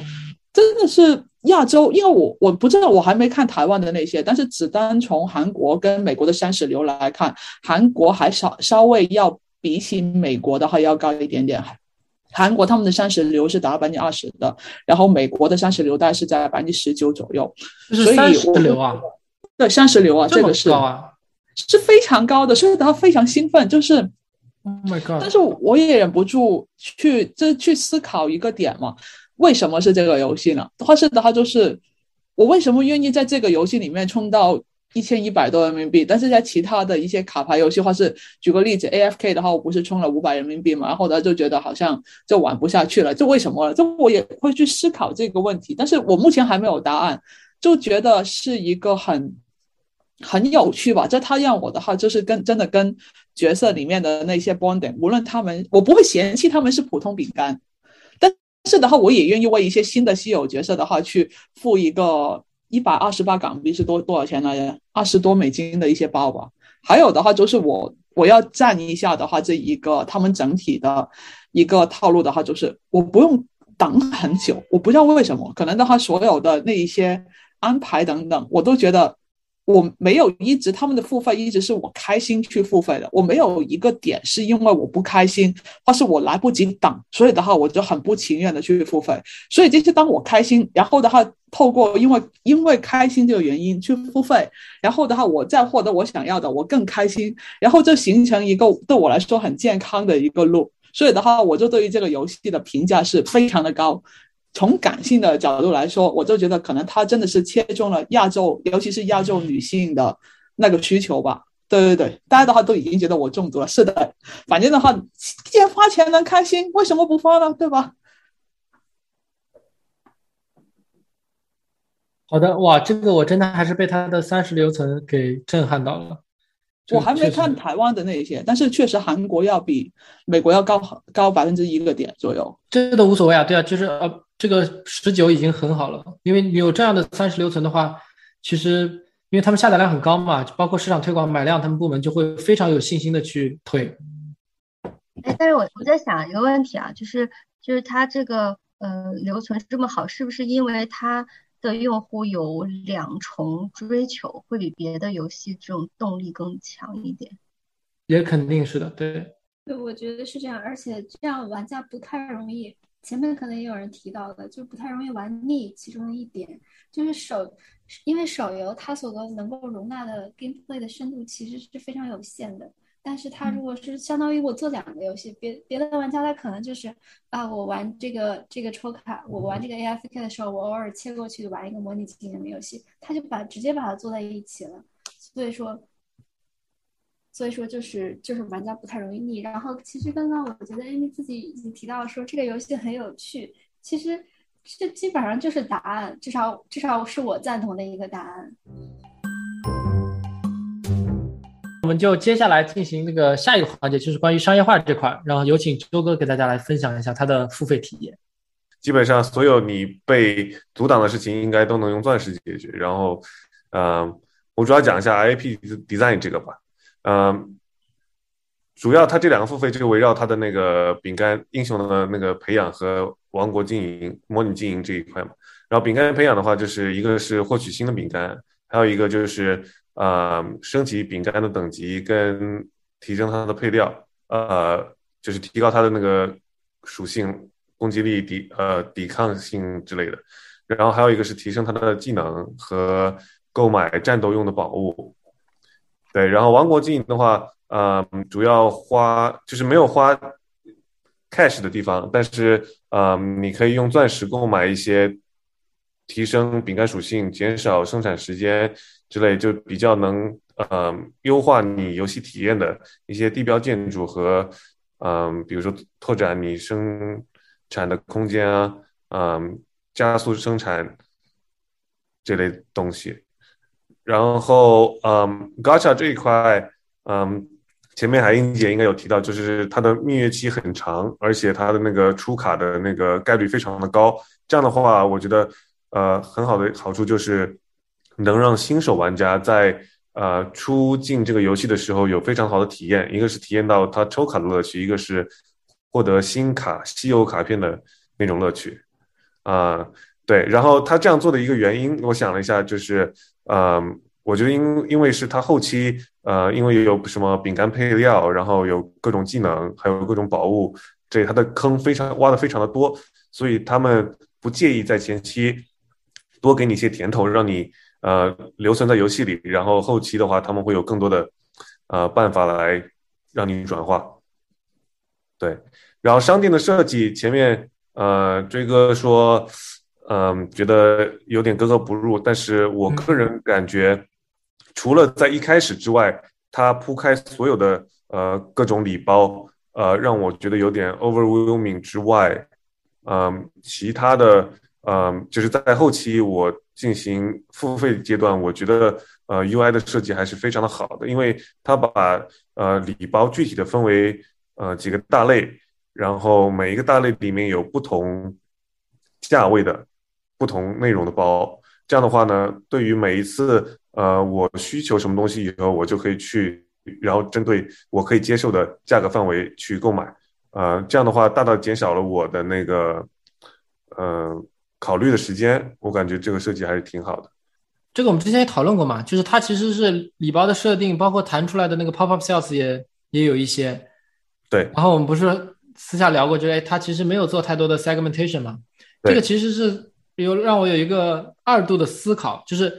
手游发展的初期的时候，游戏是不做 segmentation 的，因为就没太多的用户画像或者用户的资料。中期的时候就开始做了很多 segmentation，就是你要什么我就给你什么。基本上每个人的商店看到的东西都是不一样的，然后现在感觉好像又有一种趋势，就是天下大同，会给人一种没有片刻的感觉，就是这个游戏是很公平的，大家的买的东西都是一样的。对，其实所以我就是在想啊，就是是不是数据驱动的运营，在这个方面来说是有一点怎么说用力过猛？嗯，我觉得。你这个可能是一个原因，但是还有一个原因，我这里写到的就是，嗯，因为他把，因为这个游戏它有两个主要的玩法嘛，所以呃，用户困在游戏里的进度是不一样的，就是在同一时间段，就是比如说像我们三消类的游戏，我们固有固定的 level difficulty，我们知道玩家会在固定的某一个呃关卡会被卡住。然后或者前呃或者其他游戏，他们会有呃就单一的玩法的话，玩家的那个 user journey 会比较类似，所以他们比较可以 anticipate 呃玩家在某个阶段需要什么东西。但是这个的话，呃有可能像海英，我跟海就是比如说我跟海英姐同时开始玩，海英姐比较注重呃 PVE，然后我注重模拟经营，那我就比较容易卡在资源缺乏，然后海海英姐可能比较会卡在那个缺少饼干或者缺少。饼干等级之类的，这样的话，对于我们这两类用户的需求是不一样的，所以呃，我感觉他们应该是比较难针对 segmentation 来推这个东西，因为我记得 App Store 的那个 SKU 是固定的，所以他们没法弄很多很多礼包，所以为了避免缺失对某一块玩家的关照，所以我感觉可能是出于这样的考虑，他们把这个东西都给铺开了。这个呢，对我再 follow up 一下，就是说这么做呢，其实如果是特别 KPI 驱动的公司，会觉得你是 leave money on the table，就你有钱没赚到，嗯，对吧？呃，像你刚才说的什么，比如说 player journey 不太一样，这个实际上这个我们做过，就是从数据驱动角度来说是没问题的，可以做，就是就看你，比如说你卡在哪里，你卡的那一刻前十个步骤是花了什么钱，你缺什么钱，你现在口袋里有什么。你的英雄分别是多少级？你就是一直在刷哪个英雄的碎片，我就是给你那个。但是我主要是在想的一点就是，如果一旦这么做，其实是会打消玩家对这个游戏的信任感的。嗯，大家就不会再去去干了，不会再去刷刷钻石去抽卡了。同意，同意。就没有硬推销的那种过程的话，会让人更舒服一些。对，对，make sense，make sense。好，你继续。对，然后下一个点，我想跟大家讨论一下的就是，呃，很多游戏就是在你需要什么东西的时候，它会给你 pop up，然后这样的话会让你想要去买。但是它这个 pop up，现在我唯一发现的是在解锁新饼干跟饼干升星的时候，它给你 pop up。但是呢，它那个礼包呢，其实没有非常想激起我的欲望，因为它这个就是高不成低不就的那种感觉。它升完级了以后，你明明缺三十个碎片。或者二十个碎片，但是他却给了你只给你十个，然后完了给你的呃钻石也没有很多，这样的话就是我就想跟大家讨论一下，就我个人没有嗯理解他这个的意图是什么，就所以想听听大家对这个他们这样推送的原因。你不觉得是一个锚定效应吗？这等于是一个的话，就是告诉你这个东西其实应该值多少钱的。其实就是等于鼓励你去收抽新的，拿那一个新的那些超值稀有的时候，你就会觉得的话，你好像哇赚到很很厉害。然后这件事情，让我你看见原来一个新的话要一百四十八的话，还大概是三分之一的一个进度还是多少？我就觉得它是标出来，就让你觉得你拿到的东西是很值钱、很稀有、很珍贵的。但是的话，我其实。从来都没有花钱去买升阶礼包，但是他新的角色推推出来的一些充值的那些前期的小帮助的那些新的新角色礼包的话，我就会反而是有一个更大的一个好感度，我想去看看里面有什么，然后再去思考，哎，其实这个是不是要入手？我觉得是一个锚定效应的一个情况了。他也不用太 inflate 嘛，其实或者是就是带个流量嘛，bring the traffic to the store 嘛，就是让大家点一下去店里看看，说不定被别的吸引了也可以。理论上来说，这种 pop up 的礼包应该是特别吸引人，让人立马就想要买的，因为它本身就是限时的，然后超值的。理论上来说，应该是这样子。我现在的感觉就是，这个游戏的整个气质或者是运营的策略，它就没有去催大家去消费。嗯，它就是说，哎，你什么时候买都行，我一直在这儿，就是没有说，哎，这个东西一定要买，催着大家消费，这样反而会觉得你被被硬拉硬拽到商店里的感觉。那那那我就那我们需要讨论一个，我觉得需要讨论一个问题是，他有意这么做，还是他想要赚更多钱，但是做的不好？对，其实他留人如果很好的话，他其实不要着急一开始的，他就是等于打一个 LTV 的一个策略，就真的每个人进来，你留下来，我就有办法在后期的时候一直慢慢的哈调整，我怎么从你身上 monetize。我就觉得这个是他很聪明的一个地方，就没有必要的话你一进来，因为我怕你三十流你就不在了，快流失了。前期的话赶紧把你关，但是呢，现在的话就等于是跟你先打感情牌，之后的话钱咱们做生意嘛，之后的慢慢来赚你这个钱，零点九九、一点九九、五点九九、七点九九，慢慢来，慢慢来，一直似水水流长的一个爱情故事就在这个游戏当中发生了。嗯，版本更版本更新就有很多非常诱人的包裹。还有，对，还有一个理论就是，你想，就游戏越精致越好玩，它的商店就可以设计的越简单。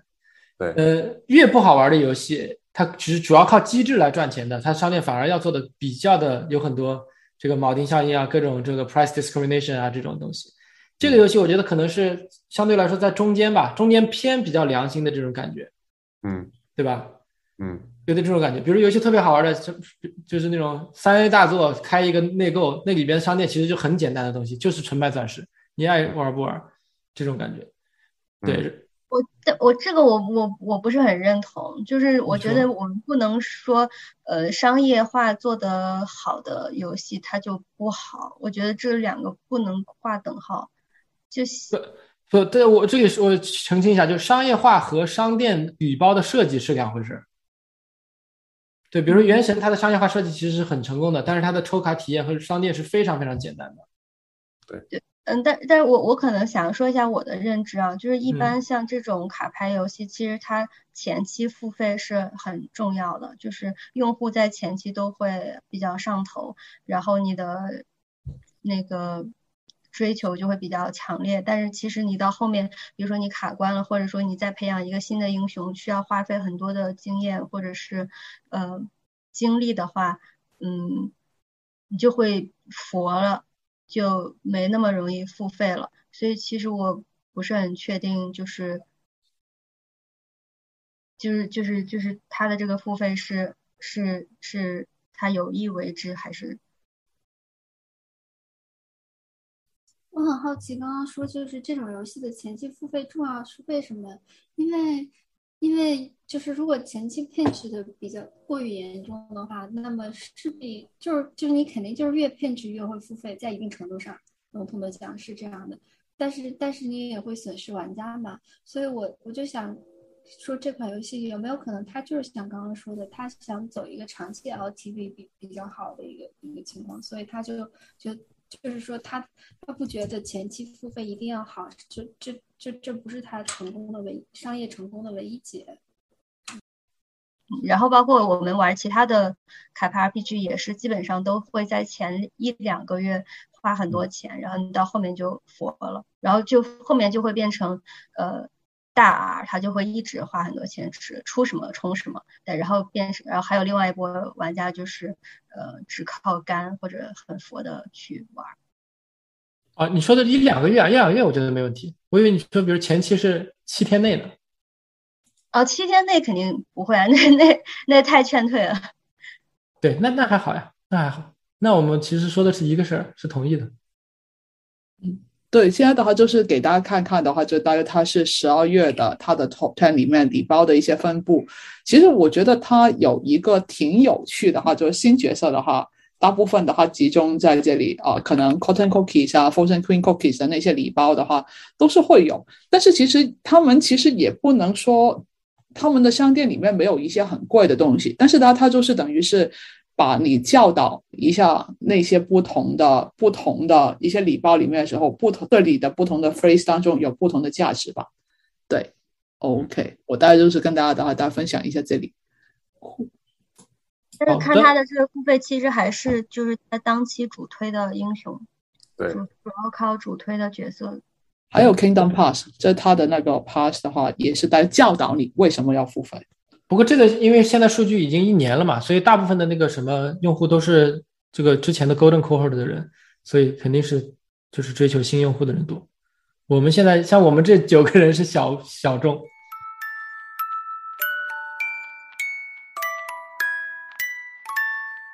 接下来呢，让丸子同学来给大给大家分享一下关于这款游戏的市场推广相关的心得。总的来说，我认为就是。呃，Kingdom，呃不，呃，Cookie Run Kingdom 这一游戏的成功，呃，有几个要素。第一个是，呃，它的 IP 人物的生动的打造，然后加上，呃，这个这个可以让用户，呃，很快对它感兴趣，并且为爱发电。然后画风是非常。欧呃非常国际化且符合欧美喜好的这种彩色缤纷的卡通画风，其实像 Candy Crush 也是这种类型，长经久不衰，然后用户面特别广，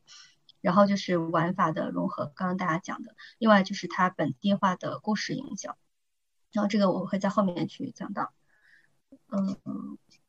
然后刚刚其实大家有讲到说，哎，为什么为什么就是他们会做这样一个。这样一款游戏，他们之前是做啥的？所以之前我们有做一个 IP 的梳理，就是嗯，这个游戏其实最早他们是有一个 Oven Break 的一个跑酷的手游，然后这个游戏呃全球有两千万的一个下载量，然后呃二零一三年的时候他们就推出了这个 Cookie Run，当时是跟呃卡考和这个 Line 社交媒体绑定的，就可以相当于等于说一个。一个休闲游戏跟微信绑定，所以它的覆盖面是特别大的。然后这个游戏当时他们做的一个动作就是，你只要把只要把游戏分享到社交平台，就可以领取体力。这种休闲游戏经常做的一个操作，所以它在呃就是呃那个呃日韩那边的这个就特别的火爆。然后后面其实他们出了两个新的游戏，都是呃这个姜饼人。IP 的一个是叫 Cookie Wars，一个是叫一个是策略对战游戏，一个是三消游戏。那这两个游戏都没有什么水花。然后后面他们又回归到这个跑酷游戏，做了一个嗯姜饼人跑跑之烤箱大跑大逃亡。然后这个游戏是比较成功的。然后然后最后呢，就是咱们今天讨论的这个游戏。嗯，然后但这个游戏其实它也不是一上线就非常的成功，呃，它他们是在先在呃这个韩国那边去上线的，然后呃日呃那个欧美虽然也是同期上线，但是。呃，一月份上线，但是他们其实没有怎么推广，然后一直到二零二一年的九月份，呃，有一个新的大版本上线，然后同期搭配着他们做的呃英文网红的本地化的配音去推广，嗯，加上大规模的买量，才进入到我们的视野，是这样的一个情况。然后就是，呃，我会觉得说，就是其实这个游戏是他们之前的一些作品的集大成者，就是他们并不是一下就火了，其实他们还是有很多的沉淀积累的，呃，嗯，嗯，那一个就是他们的美术，然后呃，这种 cookie 的世界，因为他们一直做这个。做这个 IP 就已经对他非常熟知了，然后另外就是他们通过 AVG 人物故事和本地化的配音，让剧情和内容都非常的充实。另外就是有这个放置经营加呃自动带有策略的战斗，加上这种碎就是让它碎片化，然后又加入了一点点他们原先那个跑酷元素，让他的这个 IP 的粉丝也能够更接受这个 IP 的新作，所以所以我觉得这点上都做的挺好的。然后之后我会 share 一些他们的物料，就是嗯，就是在欧美的推广吧。我主要是研究了一下欧美推广。然后那首先他们在上线的时候是做了一个姜饼人王国的世界观的这个影片，这个我不知道你们在 YouTube 上没有看到过。这个是不是就是问鱼兄做的那个？啊，对对对对对。Chase，如果不知道世界观背景的话，其实看这个就够了。好的，对它其实就是，嗯，就是把它的这个 RPG 和放置搭建的这个呃设计合理化，然后就把它做了一个很燃、很中二的一个影片。呃，对我觉得这个也是挺挺有意思的，就是他们的整个的这个。故事还有呃，他们的宣传物料的调性都是呃比较中二的，然后很燃的，然后甚至有的时候有一点那种日本动漫的感觉。他们最新发的那个一周年的视频，你们也可以看一下，就他的那个音乐是很像那个日本动漫那种噔噔噔噔噔噔，就是那个叫什么，就是灌篮高手那种感觉，嗯，然后。然后这个这个影片呢，它就是里面会设置在一个欧美的场景，就是这个这个勇敢饼干，他去跟一个八千队人说：“哎呀，我我跟你讲一个故事吧，呃，就是他自己的故事。”然后他他带领这些，呃，这个这些饼干，然后逃离女巫的魔掌，然后重建王国什么的，就这个影片就非常的欧美，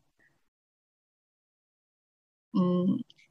然后就是他在游戏里面的一些角色的设定，这可能大家都有感受到。就是这里我可能会重点讲一下，呃，就是他们其实，嗯，大家也切换了不同的配音嘛，就会发现不同的配音的感觉不太一样，但是总体来说都非常的生动。然后这里就举一个，就是他们的主角这个呃，Brave Ginger，呃，他就是。他的配音是这个 Jeremy Shada，然后他这个人他其实是一个美国知名的动画片 Adventure Time 的配音，然后这这个角色其实跟这个勇敢饼干的人设是很像的，所以他们会用这样的方式让大家快速的对这个勇敢饼干有一个认知和共情。然后另外就是他们除了在游戏里面去做这种角色对话、世界呃呃动画之类的，他们其实在游戏外，在自己的社交媒体上也是呃沉浸在这种姜饼人王国的世界里面去打造符合他们人设的事儿和内容。那比如说像这个这个呃 Perfect Cookie，他是一个歌手嘛。嗯，然后他在游戏里面可能就是他弹弹一个贝斯什么的，然后他们就给这个这个饼干出了一首歌，并且这个歌还有呃中文、日语、韩语、呃英文，好像还有泰语，就是很多语言的版本，就本地化做的很好。然后像呃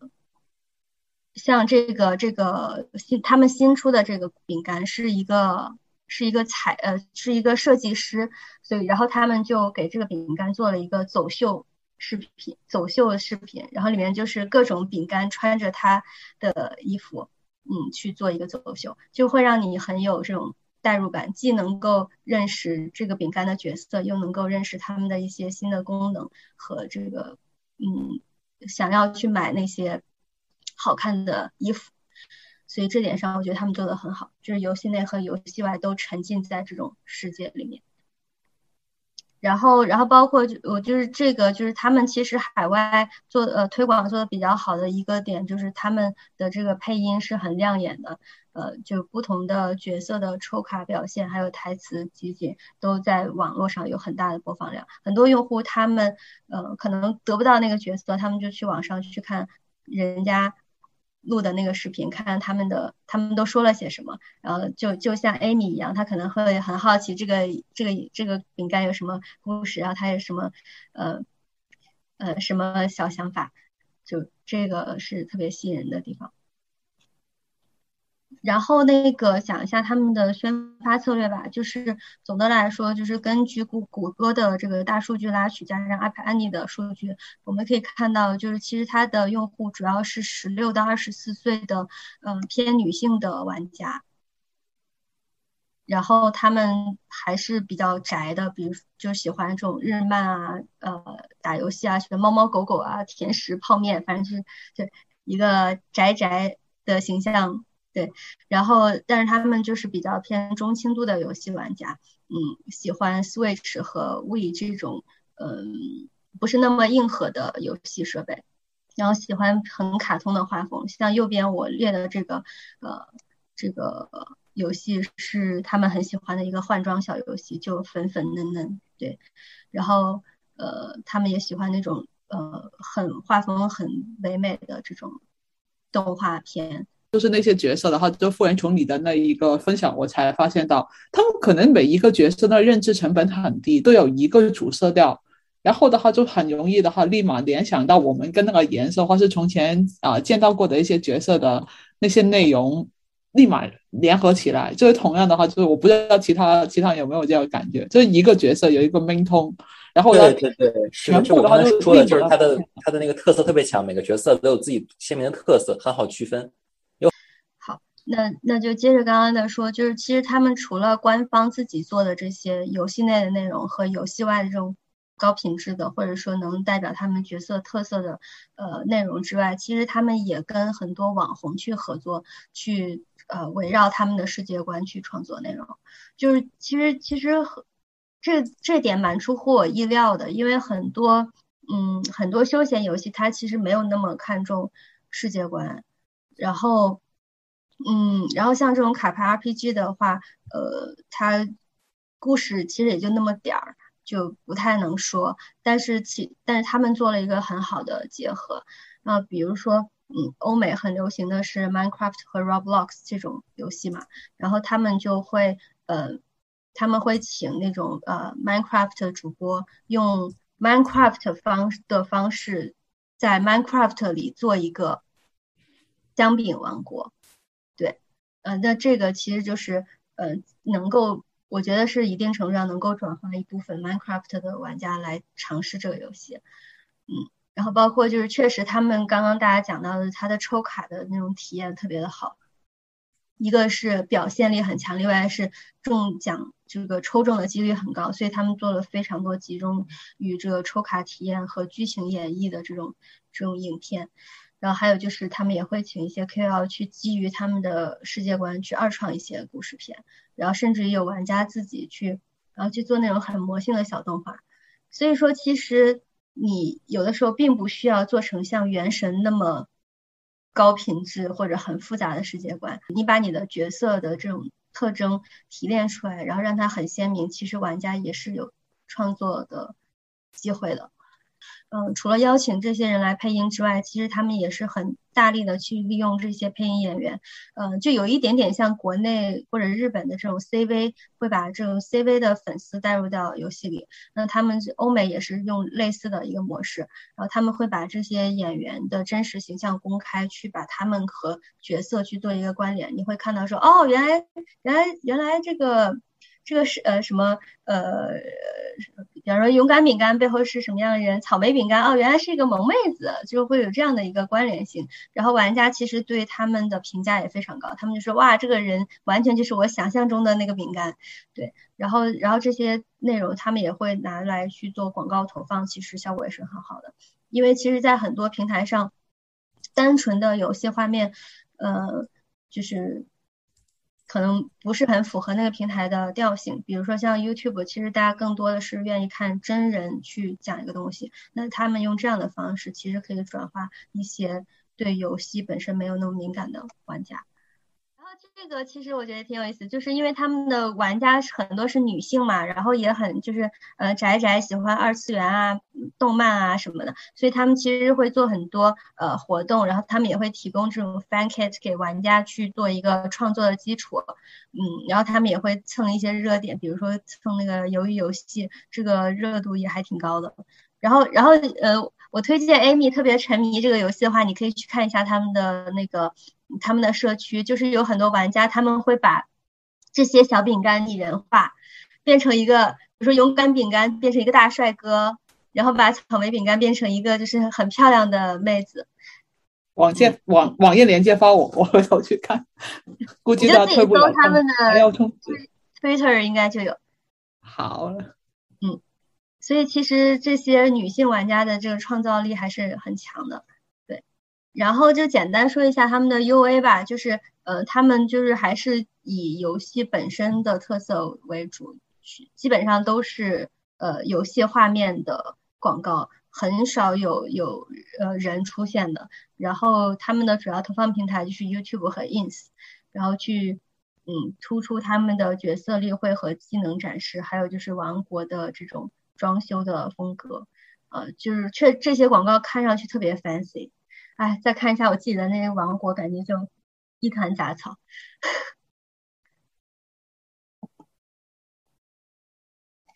嗯，然后其实除了英语，就是在在美国地区，除了英语的素材之外，其实他们还投放了韩语和繁体中文的素材。然后我觉得这个可能是两个原因，一方面就是，嗯，毕竟这个 IP 是韩国的国民游戏嘛。那可能可以吸引到一些在美国的韩国玩家。另外一方面就是，呃，海外华人的消费能力是比较强的，呃，然后他们也有是卡牌 RPG 的一些核心玩家。那他用中文的这种素材，其实可以吸引到一些高价值的用户。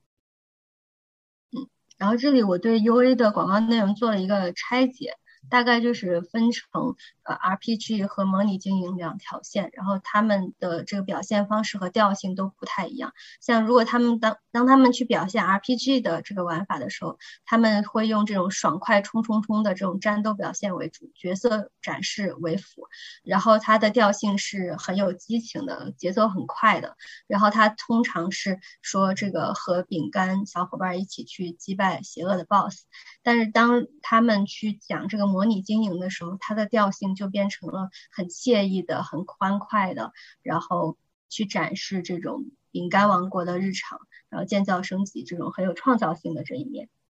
然后它通常的这种，就是他们都还挺注重这种故事性的。我觉得这个也是很多中国厂商现在做的不够好的地方，就是你是一个广告，但是你可以让这个广告有意思。你可以用有故事性的方式去展现。那比如说，同样是在讲模拟经营，他们就会用一个欲扬先抑的方式，就会说啊，家园被毁了，然后我们现在要重建一个饼干王国。嗯，所以其实就算是一个广告，它也很有意思。总结一下，就是首先游戏做的特别好，大家都特别。感兴趣，那呃宣发上面其实他们是用了这种英文的配音演员的大规模的推广，然后加上他们的这种呃 RPG 和模拟经营两条线的这个呃不同方式去 target 不同的人群，然后获得了一些泛的用户。时间的关系，我们可以让静来收尾来讲一下关于这个发行这块的东西。我最后补充一下，就是。嗯，有一个很有意思的就是它利用 TikTok 的这个传播度，嗯，它其实因为这个游戏去年年初就出了嘛，但是其实去去年的十月份，啊，它突然增加了很多的原很很多的玩家，然后当时我看那个呃 Polygon 上面的说法就是。有很多原神的玩家对原神的这个周年庆非常的不满，这个这个我没有玩原神啊，所以我我这个玩的同学可以讲一下到底是怎么回事啊。但是反正当时有很多的玩家因为对原神不满就离开了原神，然后在 TikTok 上，其实 Cookie Run Kingdom 是就被作为了一个原神的这个替代品，啊，来就就开始走红，就是很多 TikTok 上的人就开始啊开始就是说，哎，大家不要玩原神，来玩这个呀，然后就就。也当时也有非常非常多的这个呃这个 post，上面有些人是在比较这个呃原神的人物和姜饼人的人物啊，然后还有的人直接就说从原神跳到姜饼人，感觉就好像进入了一个 healthy relationship，就可能像就应和了刚刚之前呃 Amy 在群里面说的，就是他对于玩家真的很好，然后让玩家觉得啊你也不逼你氪金，然后你就算有什么呃不满意的地方，他也愿意就是把东西留给你啊这一类的，所以。这些还是挺长口碑的，我觉得他就是一利用 TikTok 上面呃吸引了很多原神过来的玩家，然后因为他对于呃对于玩家非常的友好，所以让这些人也能够成功的留存了下来。最后有个问题想问一下静，就是之前你分享过一篇文章嘛，就是关于这个游戏的后续的一些新的作品的报道，这个我不知道有没有什么值得分享的点。嗯，它有三个不同的，一个是一个 puzzle，然后一个是个那个呃一个 arena，然后大家好像都说比较像愤怒的小鸟是吧？啊，然后最后还有一个 untitled，嗯，我觉得挺有意思的，因为他们他们其实呃。就是 Cookie Run Kingdom 本身来说，也也是算是一个 spin off，因为他们最早是做那个跑酷的嘛，嗯，所以我觉得他们的策略就是在尝试这些不同的品类，然后打造这个整个 IP 下面的一些呃一一个呃，可能也是一方面来说，像丸子刚刚说的，就是这个 Kingdom 当然是在集大成，嗯，但是另一方面，他们可能是想试一些不同的小的品类，这样子来。寻找下一个集大成者的这个模式，比如说他们要是找出来，哎，这个 arena 和 puzzle，呃，都做的特别好，那说不定下一个缝合怪就成了缝合这两个。嗯，我所以，我个人感觉他们是在做这样一种实验，就是把每个品类都试一下，然后看看哪几个比较啊可以融合起来做一个大的。对他其实也是通过这十年左右的时间，在这个品类呃，在在这个 IP 上积累了很多经验和信心，然后尤其是我们今天谈的这个游戏。Quick Run Kingdom 其实给他们很大的信心，对吧？就是呃，用之前的老 IP，然后类似于做一些微创新和整合，也能够打出一些效果。所以他们后面可能会做的越来越多。这个我个人还是挺挺期待看一下他最后后面的表现的，因为看了前面的十年间的前面的这些作品，有有好的，也有表现的不是那么尽如人意的。所以就是后续作品到底会怎么样，还是挺拭目以待的。